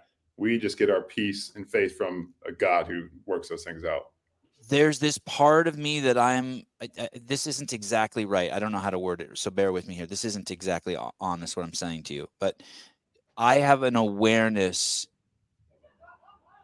of no thing. I don't. I'm not tracking with awareness of no thing. I know because most people use the word nothing, and nothing means it's void. But there is when when I when I use a word when I point at car, I'm denoting something. I'm signifying something, right? Like that's a car and that's a thing. Like hey, and so so there's this Taoist saying naming is the origin of all particular things. So we name things, and they are they then become created individually outside of the whole. Foster, locker yeah, Sevan. I have an awareness of no thing. And because of that, but I don't know what it is because it's no thing. So your faith is rooted in no thing. Yeah, I mean, I mean, it's like just just my awareness of that, the existence of that is is a bizarre uh, phenomenon. What's the what what like uh, you know for your son? You know, in the yeah. example that we've been using, like, what hope do you have? No thing that, that he gets a. The ultimate hope is that he also was able to cultivate enough awareness to to have to create awareness of awareness of that of that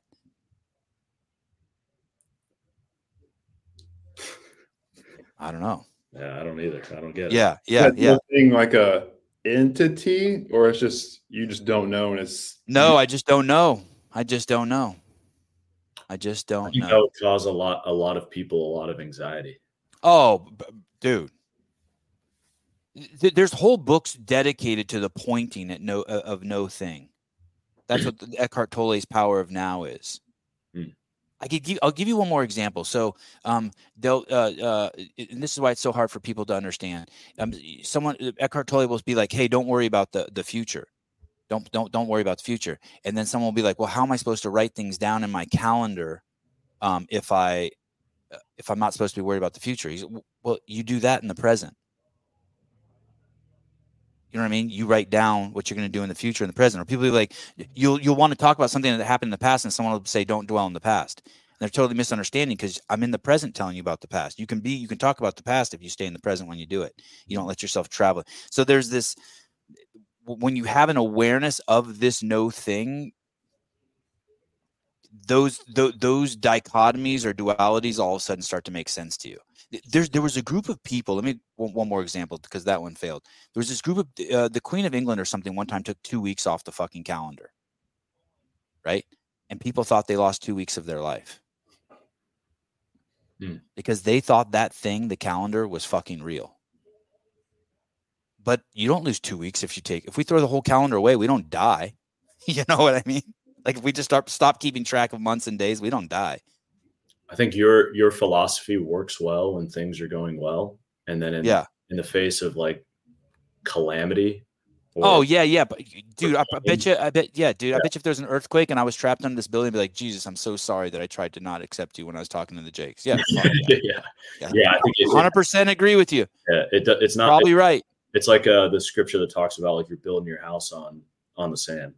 You know, right? Like it's not it's not built on like firm, like a rock, like a, like in a personhood, like we said, you know, or a story or a narrative, like you said, but at least a story or a narrative that's rooted in logic, but also the, that it's built on a rock of like hope, like like God's sovereignty, like Lockert mentioned. I was filming these kids uh, uh, who who it's filming this place where there was a famine, and I was just filming it and filming it, and there were kids who were dying, like basically dying, emaciated everywhere, and I um all of a sudden something I got overwhelmed and I and I went to like behind this teepee, like their house, and I dropped to one knee and I started crying. I started talking to God. And I was like, holy, but, but it wasn't me, but I was kind of like watching it. It was fucking bizarre. Why? Why was it bizarre? No, why, why, were, why were you talking again? Like what? Fuck, why, I was seeing some. I was seeing some. I was seeing some horrible shit. Yeah, yeah. Seeing like some crazy, horrible shit that I was having struggling to get my head wrapped around. I was getting some what they probably call PTSD mm-hmm. right? And so I ran back there to like to like, hey, I, I can't fucking help these people. I have no control here. So I was like turning to something just completely like, right? Yeah. No, I, I but, think- but I wasn't really doing it. I was kind of just watching myself do it. Like I couldn't even believe it. I was never like, boy, if I'm in a pinch, I'm gonna drop to one knee and beg to God. Like I'm fucking a grown ass man and I'm fucking holding the camera and I'm running somewhere so I can go talk to a God I've never talked to in my life that I don't even believe in. You ever heard of uh C.S. Lewis? Yeah. Yeah, you should read more C.S. Lewis. But uh, he, he had a line, I'm going to butcher it, but he said something like, I believe in Christianity uh, like I believe in the sun, not because I can look at it, but but because by it I see everything else. Mm, wow. So that that's Damn, that's I, good. That, that's the way I would describe our faith is, is that it makes sense of all of those of those like the, the things that you mentioned, all the pain, all the hardship, all the evil in the world. It, it has an answer for all that and that's why like that's why it's rooted in it's it's built on the our faith and our hope is built on a rock good um maybe i'm one step closer after this conversation yeah cs lewis man you gotta read some cs lewis one step closer do you think i should read cs lewis or read the bible again both uh bible for sure you, oh. bible. you read the bible again I, I listened to it on audio. I've listened to it on audio a few times. Oh, there you go. I had it on cassette tape. I had a fucking like 112 cassette tapes. Shout out Jack, man. That's Jack's one of my clients. Uh, Jack McCormick uh, from Lockert and Foster's uh, perspective. What are other games camps coaches' um, opinion on mayhem? I think there's probably mutual respect. I hope among most of them. And then, I mean, there's for sure probably at least a few that just don't love mayhem. I'm trying to think if I the only the only criticism that I've ever heard about mayhem is um, that they don't actually do coaching. I mean, in the past, people that show up work out the rich every day. I mean, it's not like it's not the typical. It wasn't typical like a coach is watching you all day and like giving feedback. You know what I mean? there would still be some coaching within that with just what happened in the barn you know, amongst athletes and rich. And then at the games, we would still provide coaches.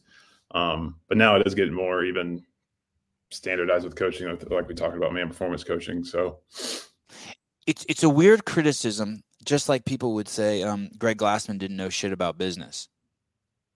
Okay, okay, okay, but you know that that uh, that thing spread faster than Starbucks and um, Subway combined in their prime, right? you know what I mean? You know that thing was on all seven continents. Uh, they even had one in Antarctica. You know he couldn't slow it down if he wanted to. Um, so if someone says there's no coaching in mayhem, then maybe the response would be like, yeah, well, what what are they doing then? Because it's working. It 57 athletes at the games last year. You know what I mean? Like it's it's almost said like it's an attack, like with the presupposition that coaching is the only way, but something's going on over there. It was just over. I think that's an overly simplistic criticism. Yeah, you know, like now it's just silly. It's like because we have a whole staff of coaches, and there is, you know, individual coaching is. It's just yeah, you got to. That's like semantics, like define coaching at the time. You know, like I think the the criticism was probably geared towards there. There's not as much individualized one-on-one coaching at Mayhem, which in, was true at the time, right? Like there still was some, but it, it's like you're saying, Sevan. At the time, it was more of like a culture of excellence, and uh, and you're training with a goat every day. Um, yeah, but now that now, now that that criticism wouldn't hold any weight now at all. Uh, my my uh, my guest in in two in that's supposed to come on right now said, uh, "Should I interrupt or uh, hold off until you're done talking about God?" I, I waved him off. I said, "Hold on, don't fuck with God. don't fuck with the Jesus." Um, what about? Uh, I want to see how I wonder how much it costs to go to Burning Man. Uh, Burning Man tickets. I got this. Uh, one more oh, thing. I want. That's like the the big uh, party on the desert, right? Yeah. Yeah. Uh, uh, um, how much are tickets? Uh, 20 uh, ticket uh, uh FOMO sales, uh, tickets and program. Um, fuck. Seventy-five dollars just to park your. Oh, uh, the ticket a twenty-five. Five thousand people can buy tickets at two hundred twenty-five dollars a piece, and seventy-five dollars to park your car. Okay, Jake, ready? I guess it is going to be a competitor CrossFit. Listen, if you got all you have to do is let people put the Mayhem name on their gym and then start your own open and then actually just find a field somewhere outside of Cookeville and charge people five hundred dollars to come park their car there and participate in the uh, whatever event the, the, the the top ten finishers of the open. Keep it super simple of your open. Charge just a shitload of fucking money, not to make a shitload of money, but just to make sure it doesn't hurt you. Dude, can you imagine? People would pay five hundred bucks to go for the three day or four day camping trip and you just you could just bring your tent, your RV, and, and go there. You like it, right? And it's like a Woodstock. You could have some religious shit going on too. Jake Foster could be up there with like tell. I converted Sevan back in uh, November of. Uh, like to tell you, uh, December of eighth of two thousand twenty three. Well, remember, God is sovereign. That's His role to play, not mine. So I, I assisted uh, uh, God in yeah. his. Uh, there it is. Yeah. accidentally on the Sevan podcast, I became a vehicle for the Lord, and um, it sounds like this is something you really want, dude. Are you kidding why? me? Yeah, why? Why? I, I don't really. Want, I just. I, I just wanted. I, I want to be. In, I don't really want it. I um. Stir the pot. I don't want to. I don't want to die and then just go. Uh, I I want to know where I came from before I was born, and I want to know where I go when I die. Oh, I wasn't. I was actually talking about mayhem. Uh, oh, Oh, oh yeah, yeah, yeah. yeah. I want God a little less than I want mayhem to do it something. No, I just like exploring it. I like exploring it. I, I, I, I, I, I just, it's, it's, it's, um, maybe it would be good for CrossFit to have the competition. Um, there's two. Either way, I don't think that this thing, like this thing, is going to change, and it's not going to be what it was, and it can't yeah. be what it was unless it has one owner. It just cannot, because the because a, a value driven company has to be just be owned by one person. That's just the way it is, and they have to be like unwavering, right? And so, um, things have its life. Things have its life cycle, right? So, um, how old is Rich right now? Thirty six, I think yeah, so let's say he lives to 86. We could have a new, a, a, new kind of version of CrossFit for 86 years, but that's kind of like still value driven. It's kind, you know what? The only person who's kind of doing it is um Dana White. Hmm. That's a yeah. publicly traded company, but he's fucking walking around with his middle finger in the air. I mean, Elon Musk, right? And Elon, well, but yeah, yeah, yeah. Well, Elon's still majority owner. Is he? I think I know he owns like 17% or something, but I think it's still the majority. I don't know about Dana, if or if he's just a CEO. But I mean, what do you think, uh, Sevan, in your mind? In my mind, the perfect scenario would have been some billionaire or multi-billionaire came in and bought it just because they loved CrossFit and like took care of it, like you're saying, like just yeah, course of like this is who CrossFit is, and like they didn't have to like take a check in the next five years. Yeah, a shepherd. that's almost like pie in the sky. Hopefully, it could still happen. But outside of that, what do you think's the ideal scenario with CrossFit as it is stands in a real world, like going forward? Because everyone's like, it's not, it's something's changing. We don't really know what or what's going to look like or how. But what do you think would be a good outcome that could happen?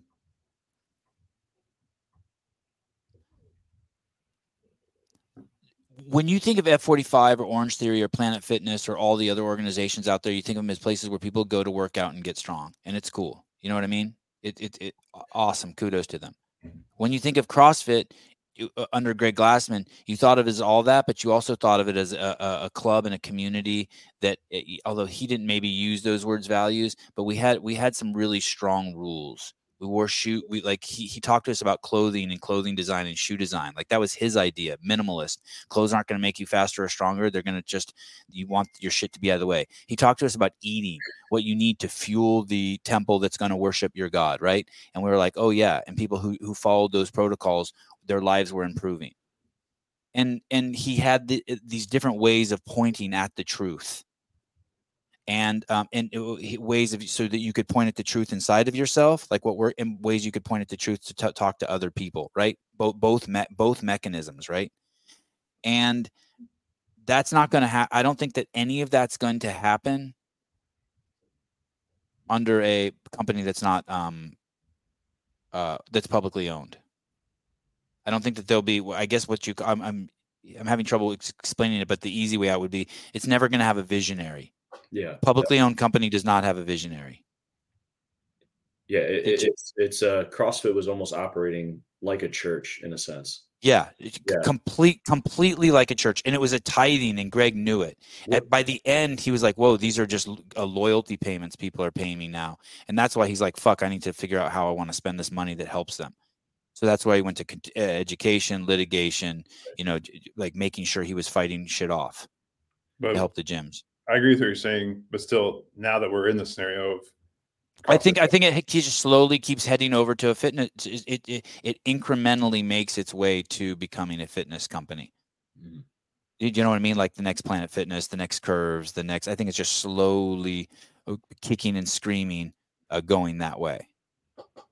Yeah, it's like it's lost. It's like mission statement, values, whatever synonym you want to use. Right. Uh, yeah. Greg, I, I, Greg wanted people to live as long as they can and use their own discernment, right? It wasn't he didn't care. He wanted you to be able to get at 90 years old to get on ride a Harley with your girlfriend on the back and keep your dick hard. He did not care what your LDLs were. Do you think or, lacked like checks and balances, like healthy structure, like any church, right? Like it's a slippery slope in any church where you have the lead pastor who is like he's autonomous and he makes all the decisions, whereas you have a pastor within a denomination, and then there's this board of elders and then and there's people overseeing. No, it. he was yeah. so stubborn and focused on his mission. He didn't really need any. Maybe like even though I didn't agree with his decisions, they were made based on his that his still like like when he pivoted to like the old man on the couch shit and when he started thinking that the games there was tension between maybe the games and the cure for the world's most vexing problem i didn't i didn't agree with that I thought the games could be manipulated and used to promote his message. But mm-hmm. either way, he wasn't um, he wasn't abusing his power or doing something that wasn't true to his mission mm-hmm. at all times.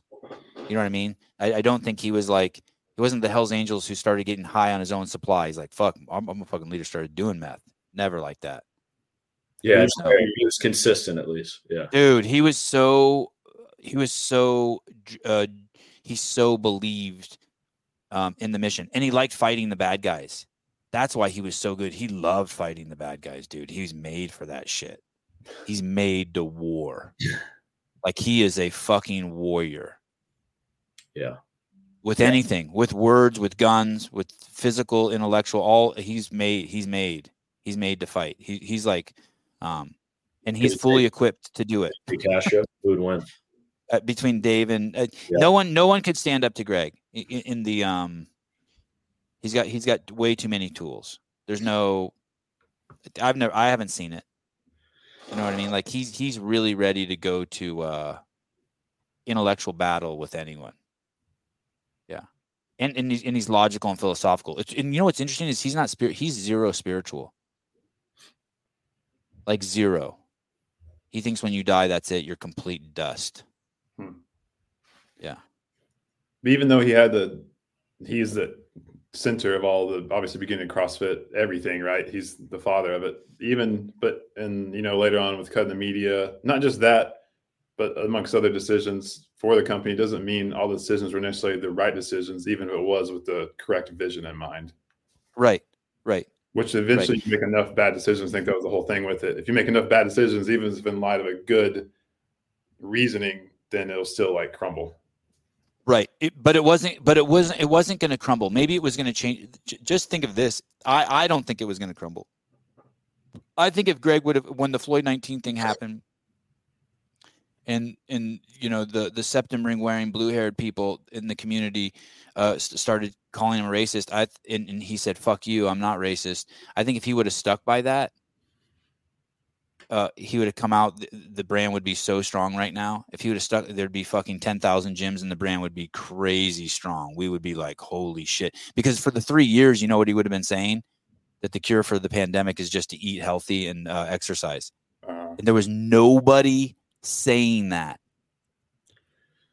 Nobody, people were scared to say that. I had my YouTube station pulled down for a week for saying that.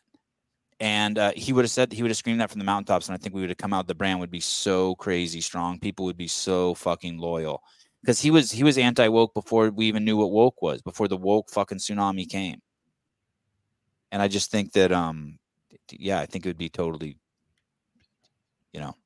I agree that, yeah, if he had, if it worked out and not made it through the two three years on the other side, yeah.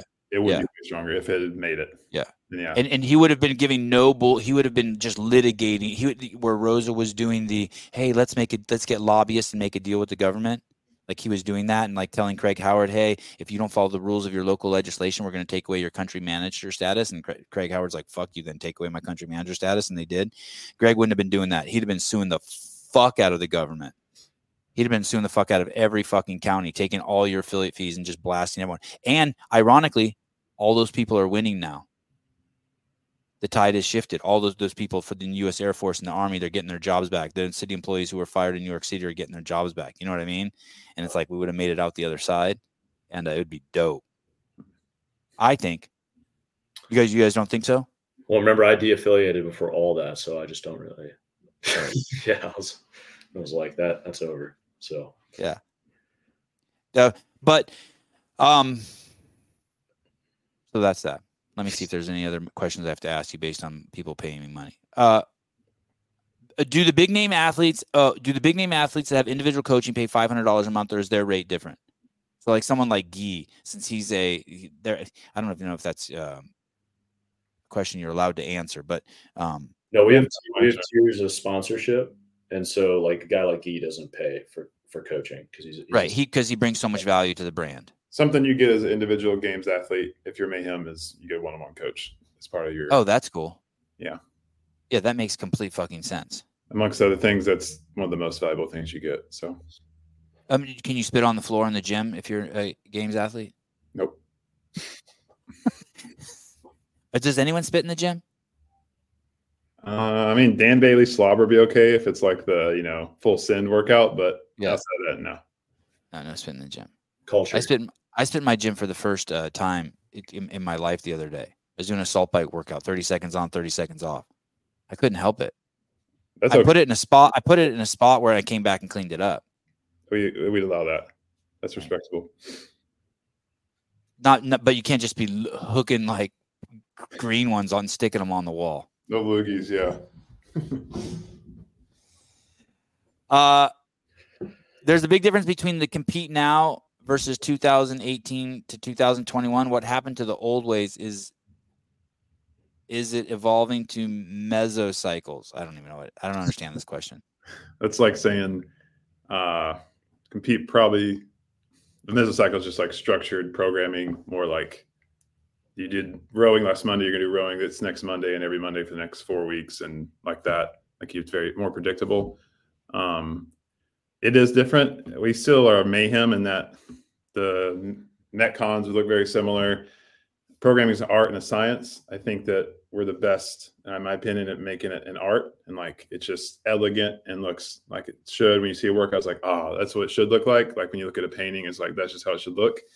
Um, but we're starting to incorporate more science since 2018, just with you know we got the burgers now, so the strength's even different. And then Pamela helps with gymnastics, Hinshaw with the aerobic capacity, Foster's helping now, so we are doing more mesocycles and macrocycles like tied to those, I guess. But so to make it better, and then we infiltrate it with the art within each workout. Um, that's I guess a short answer to his his question. You'd have to see workouts then versus now a week to know what he's really saying, but just trying to make the product better than day. I would say, yeah, it's a little different, but still truly mayhem, and it's just better. Dude, Foster, look at those people's names that you're mentioned with. Isn't that cool? That's a good group. Pamela, Oh yeah, uh, uh, Bergner, uh, Hinshaw. I mean, what a what a. Yeah, I'm blessed, man. Incredible. Yeah. Yeah. Uh, Sevan, ignore ignored my super chat. I was sorry. I didn't mean to. I'm not. I'm not. I, no, I, that's. I, I don't think that's true. I I missed it. Maybe I definitely didn't ignore. Ignore it means that I would like actively avoid ignored it, right? like I consciously did something. He says Sevan ignored my Sevi. Sevi, oh, you feel close to me. You called me Sevi. I would never ignore someone who called me Sevi. Uh, uh, Will Brand said uh, mayhem is endemic, though. The name carries a ton of weight in CrossFit, not outside. I've never ran into someone who doesn't know the name CrossFit. Yeah, and hey, uh, I th- I think that maybe that's a good thing. I think I think maybe that's a good thing. I think he's right. Yeah, I mean, yeah. Uh, Love of Mayhem was like a household name amongst anyone that worked out in any arena, but for now, it's mostly just you got to be in CrossFit to know what it is. Yeah, that's tricky. Rich transcends that though in some ways, right? You know, and that's who he's affiliated with. You know, I was talking to a friend of mine the other night. My college roommate doesn't know anything about CrossFit, and you know, I told him I'm working for Mayhem, and you're he's like, you know, what is that or who's that or whatever, and I said, you ever heard of Rich Froning? He's like, yeah, that's the Netflix documentary, and like that guy's like won the games a bunch and stuff, right? I was like, yep. He's like, yeah, that's why I joined a CrossFit gym several years oh, ago. I did it oh. for a year. So I think yeah. I think Rich transcends that, like his name, at least still does. It's uh, you know I, I don't know can't think of an exact actual example, but like if you're a golfer, everyone knows like what the most expensive golf shoes are. I mean, I was about to say that if you're a golfer, you know what Titleist is for sure. Right. If you're not a golfer, you might not, but you know who Tiger Woods is. So right yeah, so, the amount of applications I'm even getting right now in this launch with Mayhem Performance Coaching with people who said like the reason I started CrossFit was because of Rich Froning. I mean, it. I, I, saw it probably just three times last night in an application. Like Rich is the reason I started CrossFit. You know, the guy who loans, uh, runs the uh, local affiliate here, CrossFit Goose Creek, that I was a part of for a while. Um, yeah, I mean that like Rich was the reason that this guy f- found his salvation, like found the Lord and got into CrossFit, like both. So, yeah, and some maybe not the main the name Mayhem, but I think Rich Froning still does. Yeah, I I I I totally think that within within our niche, it, it is the gold standard, and I think that's better. Yeah, I think that I think that's I think that's better for the brand. It's like it's like it's like if, if you know like if you bought if you have a Rolls Royce, you know that Rolls Royce uses only these kind of wheels in their on their cars, and you know what that wheel brand is, but no one else does, and like fuck, they don't need to know. That's special for people who own Rolls Royces. So, yeah, and I do think the I I don't think the I think the CrossFit brand is crazy strong still. I don't think like it doesn't. I don't think it matters what you think on the inside. No one on the or on the outside. I don't think um, um no one on the inside's like, oh, this shit's easy oh, this shit doesn't work. Like everyone still knows that holy fuck, this shit is hard. I'm the fittest dude in Walmart right now because I've been doing CrossFit for six months, and th- that's it. End of story. And everyone knows that like no one's surprised that Tyson Bagent um fucking did CrossFit. And, and that he and that he, you know what I mean, and that he's a standout because of that. No one's surprised that he can walk further on his hands than anyone in the NFL. No one's surprised that he has such a good head on his shoulders because he's used to working hard. He's a no standout because because of CrossFit in the NFL. Well, I mean, not necessarily, not necessarily just because, yeah. but like no, no one's surprised. Like everyone in the CrossFit community, no one's like, no one's surprised. Yeah, you know what I mean. Like, like yeah, we all know. Like, he sounds like a great kid, but he probably yeah. hasn't done CrossFit for a few years. He probably what? Uh, he probably hasn't used CrossFit as his primary training tool or or well he was just on the show the other day and he said he had two weeks off and he just came home and crossfitted the whole time. cool. yeah. Yeah. I think he said one time though too like he hasn't done it in a while because like they wouldn't i mean yeah like during the like during the season. Yeah. Yeah, yeah. yeah. Hey, and um and, and it's like that um yeah. I think that's for like that for the, a lot of people who are like specialists right? Tell tyson we'll have him at mayhem. I'll, I'll speak for Lockert yeah, dude i i would love I, I tried to get him and i scheduled him and rich to be on the same show once Oh, Oh, if it got all fucked up, I forget. Dude, just tell him I want to run routes for him, man. Like we'll all catch passes. Okay. Oh my god, that would be such a fun video. A bunch of former high school, college athletes, man, that would love to just like act like we're back in our. No, dude, ha- just have him throw the ball at you guys as hard as he can. Yeah, just bro, hurting people. Yeah. I would love to see that, dude. Fully padded. we can be full. We'll just have a full on game on the turf there, man. Tackle, full tackle. Sevan, you'll love this. In 2000, 2013, I think, or 14. After one Saturday workout session, it's like me, Rich, Darren, uh, Donovan DeGreve, heard that name. Some other OGs were in the town, and so we went to the intramural fields at Tennessee Tech and played a full-on tackle football game in like November. A- against Tennessee Tech? No, no, no. Against each oh. other. Oh, how was it? Anyone get hurt? Uh, shockingly, no. But it got it got a little bit intense. It was fun. Uh, that's the last time I played tackle football. Uh, let's top it off uh, with uh, for uh, Dan Bailey slobber. That was he's a man. He's an amazing slobberer. Um. Uh. Uh, Sevi has the most silent pauses ever. Legit, always think it froze when he does it. it it's it's because I'm completely unprofessional. It's dramatic effect. Complete. I wish it was that. hey, but but you know what it is, um, uh, Jake um, uh, Mr. Foster, it that is um, my that's my faith. That is a really strong sign of my faith for me. What's that? The silent pause? Yeah. What? Yeah, explain that.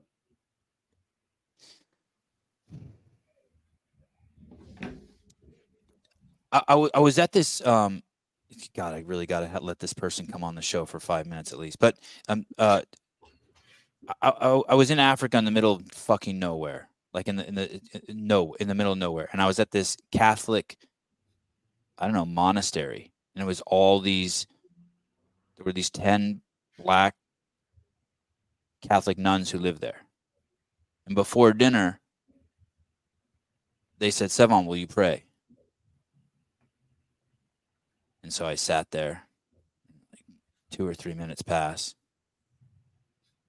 and um, she said, "Aren't uh, what are you doing?"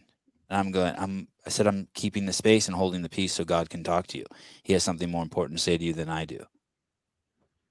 And they accused me quickly of being selfish for not sharing my prayer.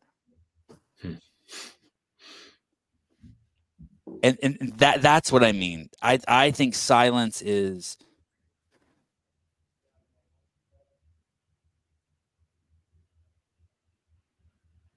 the, uh, the, one of the most holiest spaces. You just did it. That was good. there's a like you sh- like like there's this saying in the Bible, and I don't know if this is true, but uh, this is the way I remember it, where um, Jesus tells the apostles, he goes, "Hey, uh, ding dongs, they're going to come for you. Do not prepare your defense. Open your mouth and let God speak through you." And so I actually think sometimes, uh, every, actually not sometimes, every day before I come on the show, like I do a little prayer, like, "Hey, um, I hope I have the stillness today to let the truth speak through me and mm. not um,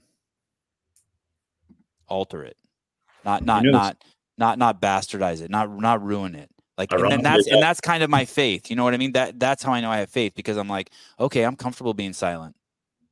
Like I I earned that. I earned that wasn't easy. I wasn't born with that. I had to cultivate that space to be uh, silent. Jake Chapman, word salads. I know I suck. That's a great skill. You know the story of Elijah in the Bible. You heard that one? No, tell me. It's the Old Testament. He's like prophet and he's in a cave hiding and uh God asks him what he's doing there. And then Um, he's waiting for God to speak, and so it says they tell him to go out and stand on the mountain before the Lord, and there's a great wind and like tore apart the mountain, but the Lord wasn't in the wind. There's an earthquake, the Lord wasn't an earthquake. And then there's a fire, the Lord was in the fire. So all this, you know, natural disasters happened around him. After the fire came a low whisper after the fire. When he heard it, he wrapped his face. And then God said to him in the whisper, What are you doing here, Elijah? And then that's where God spoke to him out of the whisper. How come that went over my head?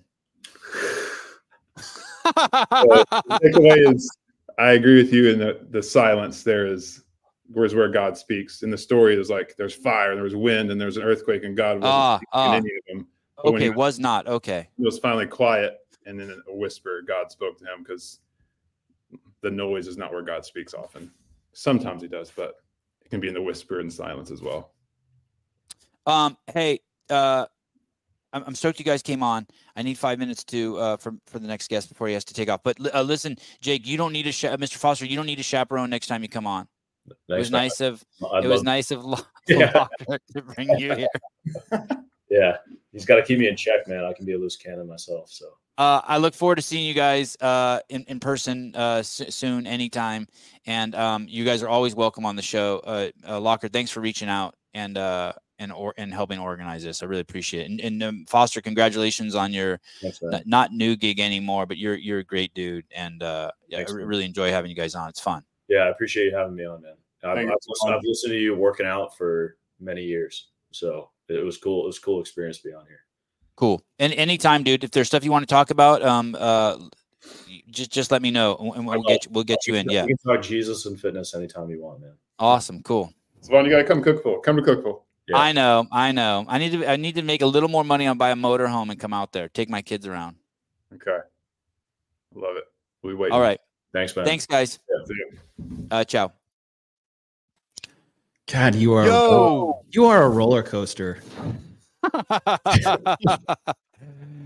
Um, okay. we have we have three minutes and 40 seconds. Something really fun is going to happen tonight at 6 p.m. Pacific Standard Time. Yes. Get with the programming. We'll have uh, Bill Grundler, uh, who is a loose fucking cannon, uh, and uh, Chase Ingram, who is a, a, a, a sure shot, a sniper. The two come together and make the great show. Get with the programming. Tonight's show will be a little different. There will be a variety of guests coming on the show in 15 minute increments. And Chase, you have two minutes to tell us why we have to watch tonight's show at 6 p.m. All right. Thank you for my two minutes. Yep. I appreciate I told Chase to come on 30 minutes ago. He's like, yeah. dude, do you want me to interrupt the Jesus talk? I'm like, yeah, nah, you better not. I was like, this seems kind of heavy. Do you want me to come in here and just like derail the whole conversation?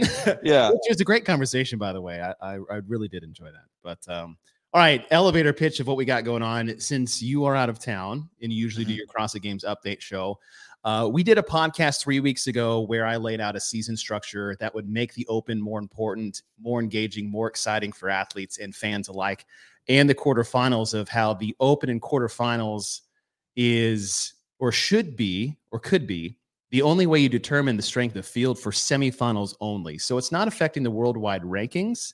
It's affecting on how the semifinals top 100 is decided and then how they allocate extra game spots like they did last year. And we said it'd be exciting because you could do a weekly show every week of the Open. Here's the new top 100. Here are the 100 spots allocated through seven semifinals. And then here are the game spots based off these top 100 every single week. It'd be super exciting.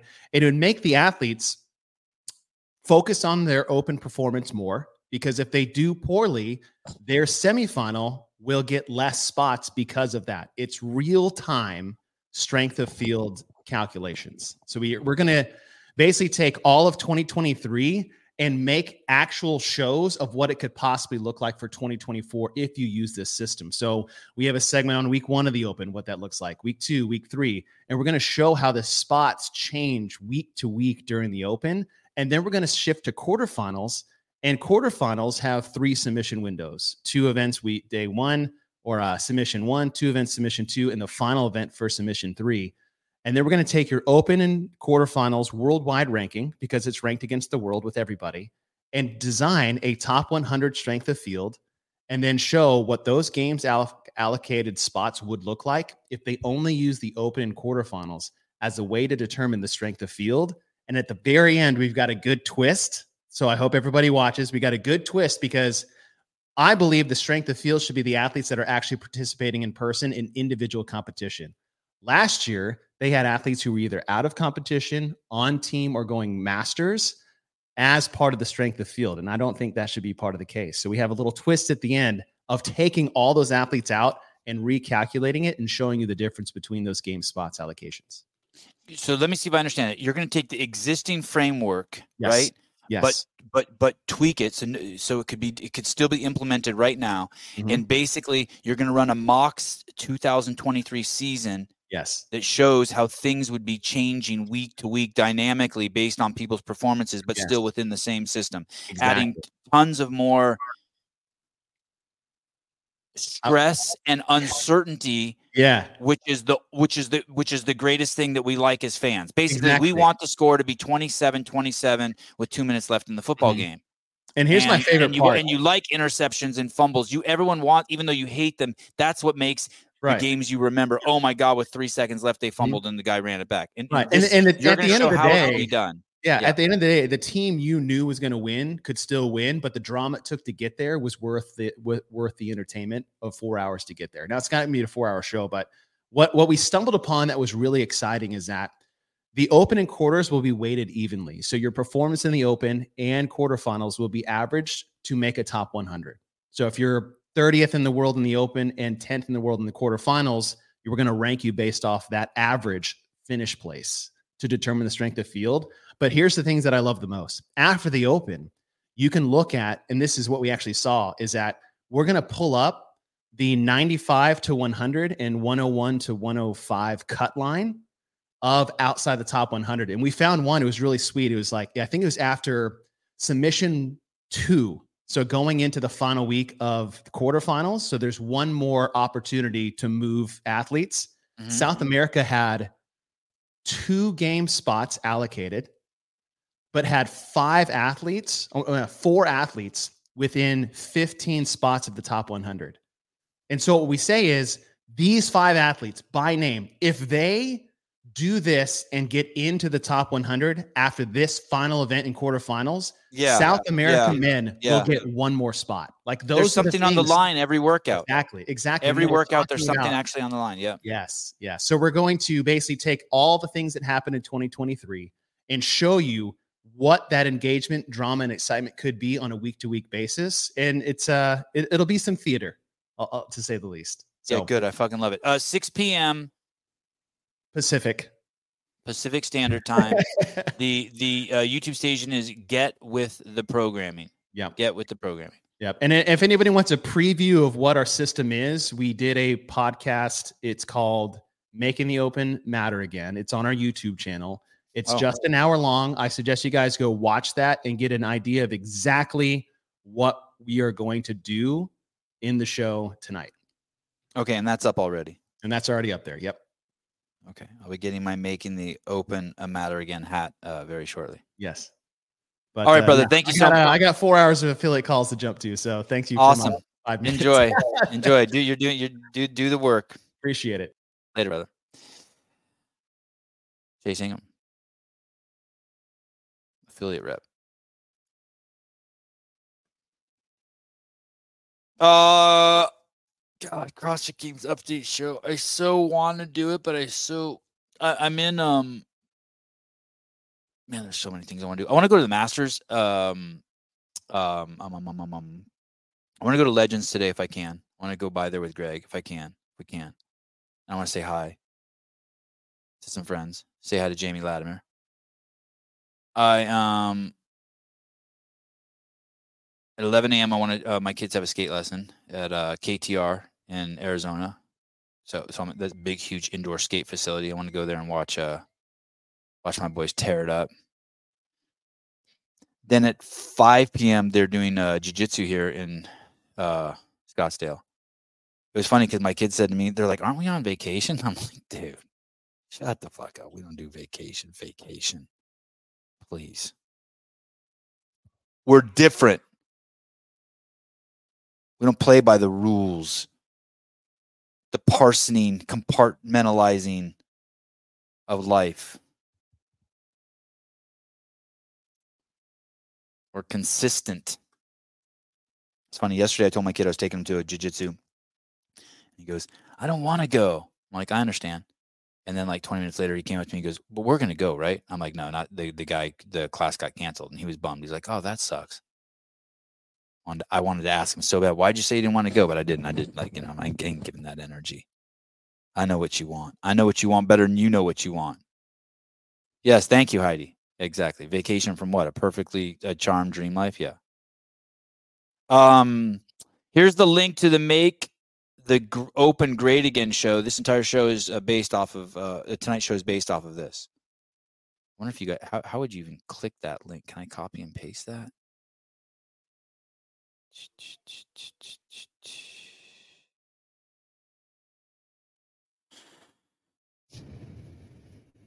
Oh, this is an interesting idea.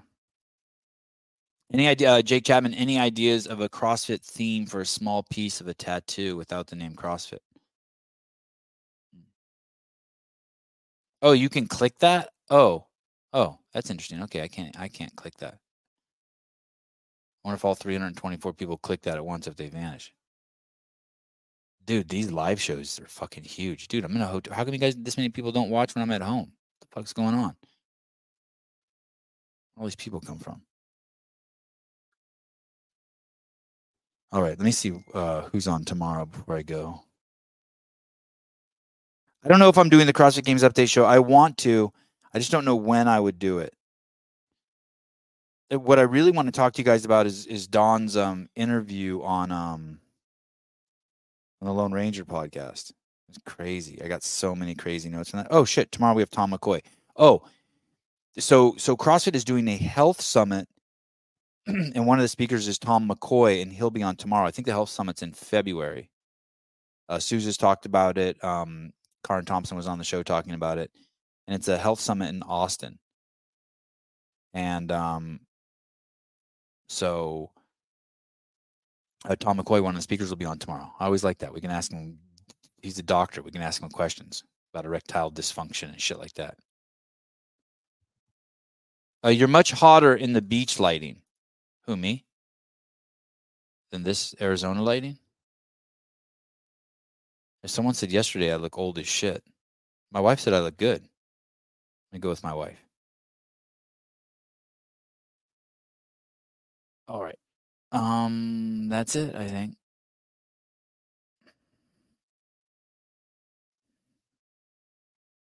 Oh, yeah. You don't like you don't like what if I how about that? How about that? Now, how's that? Better?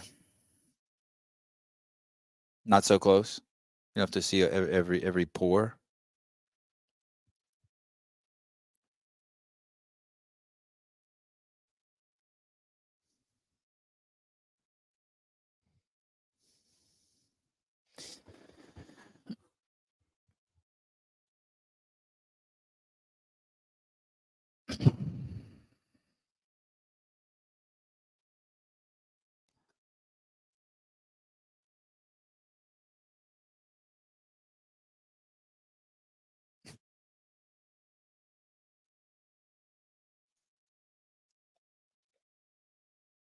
You guys are fun.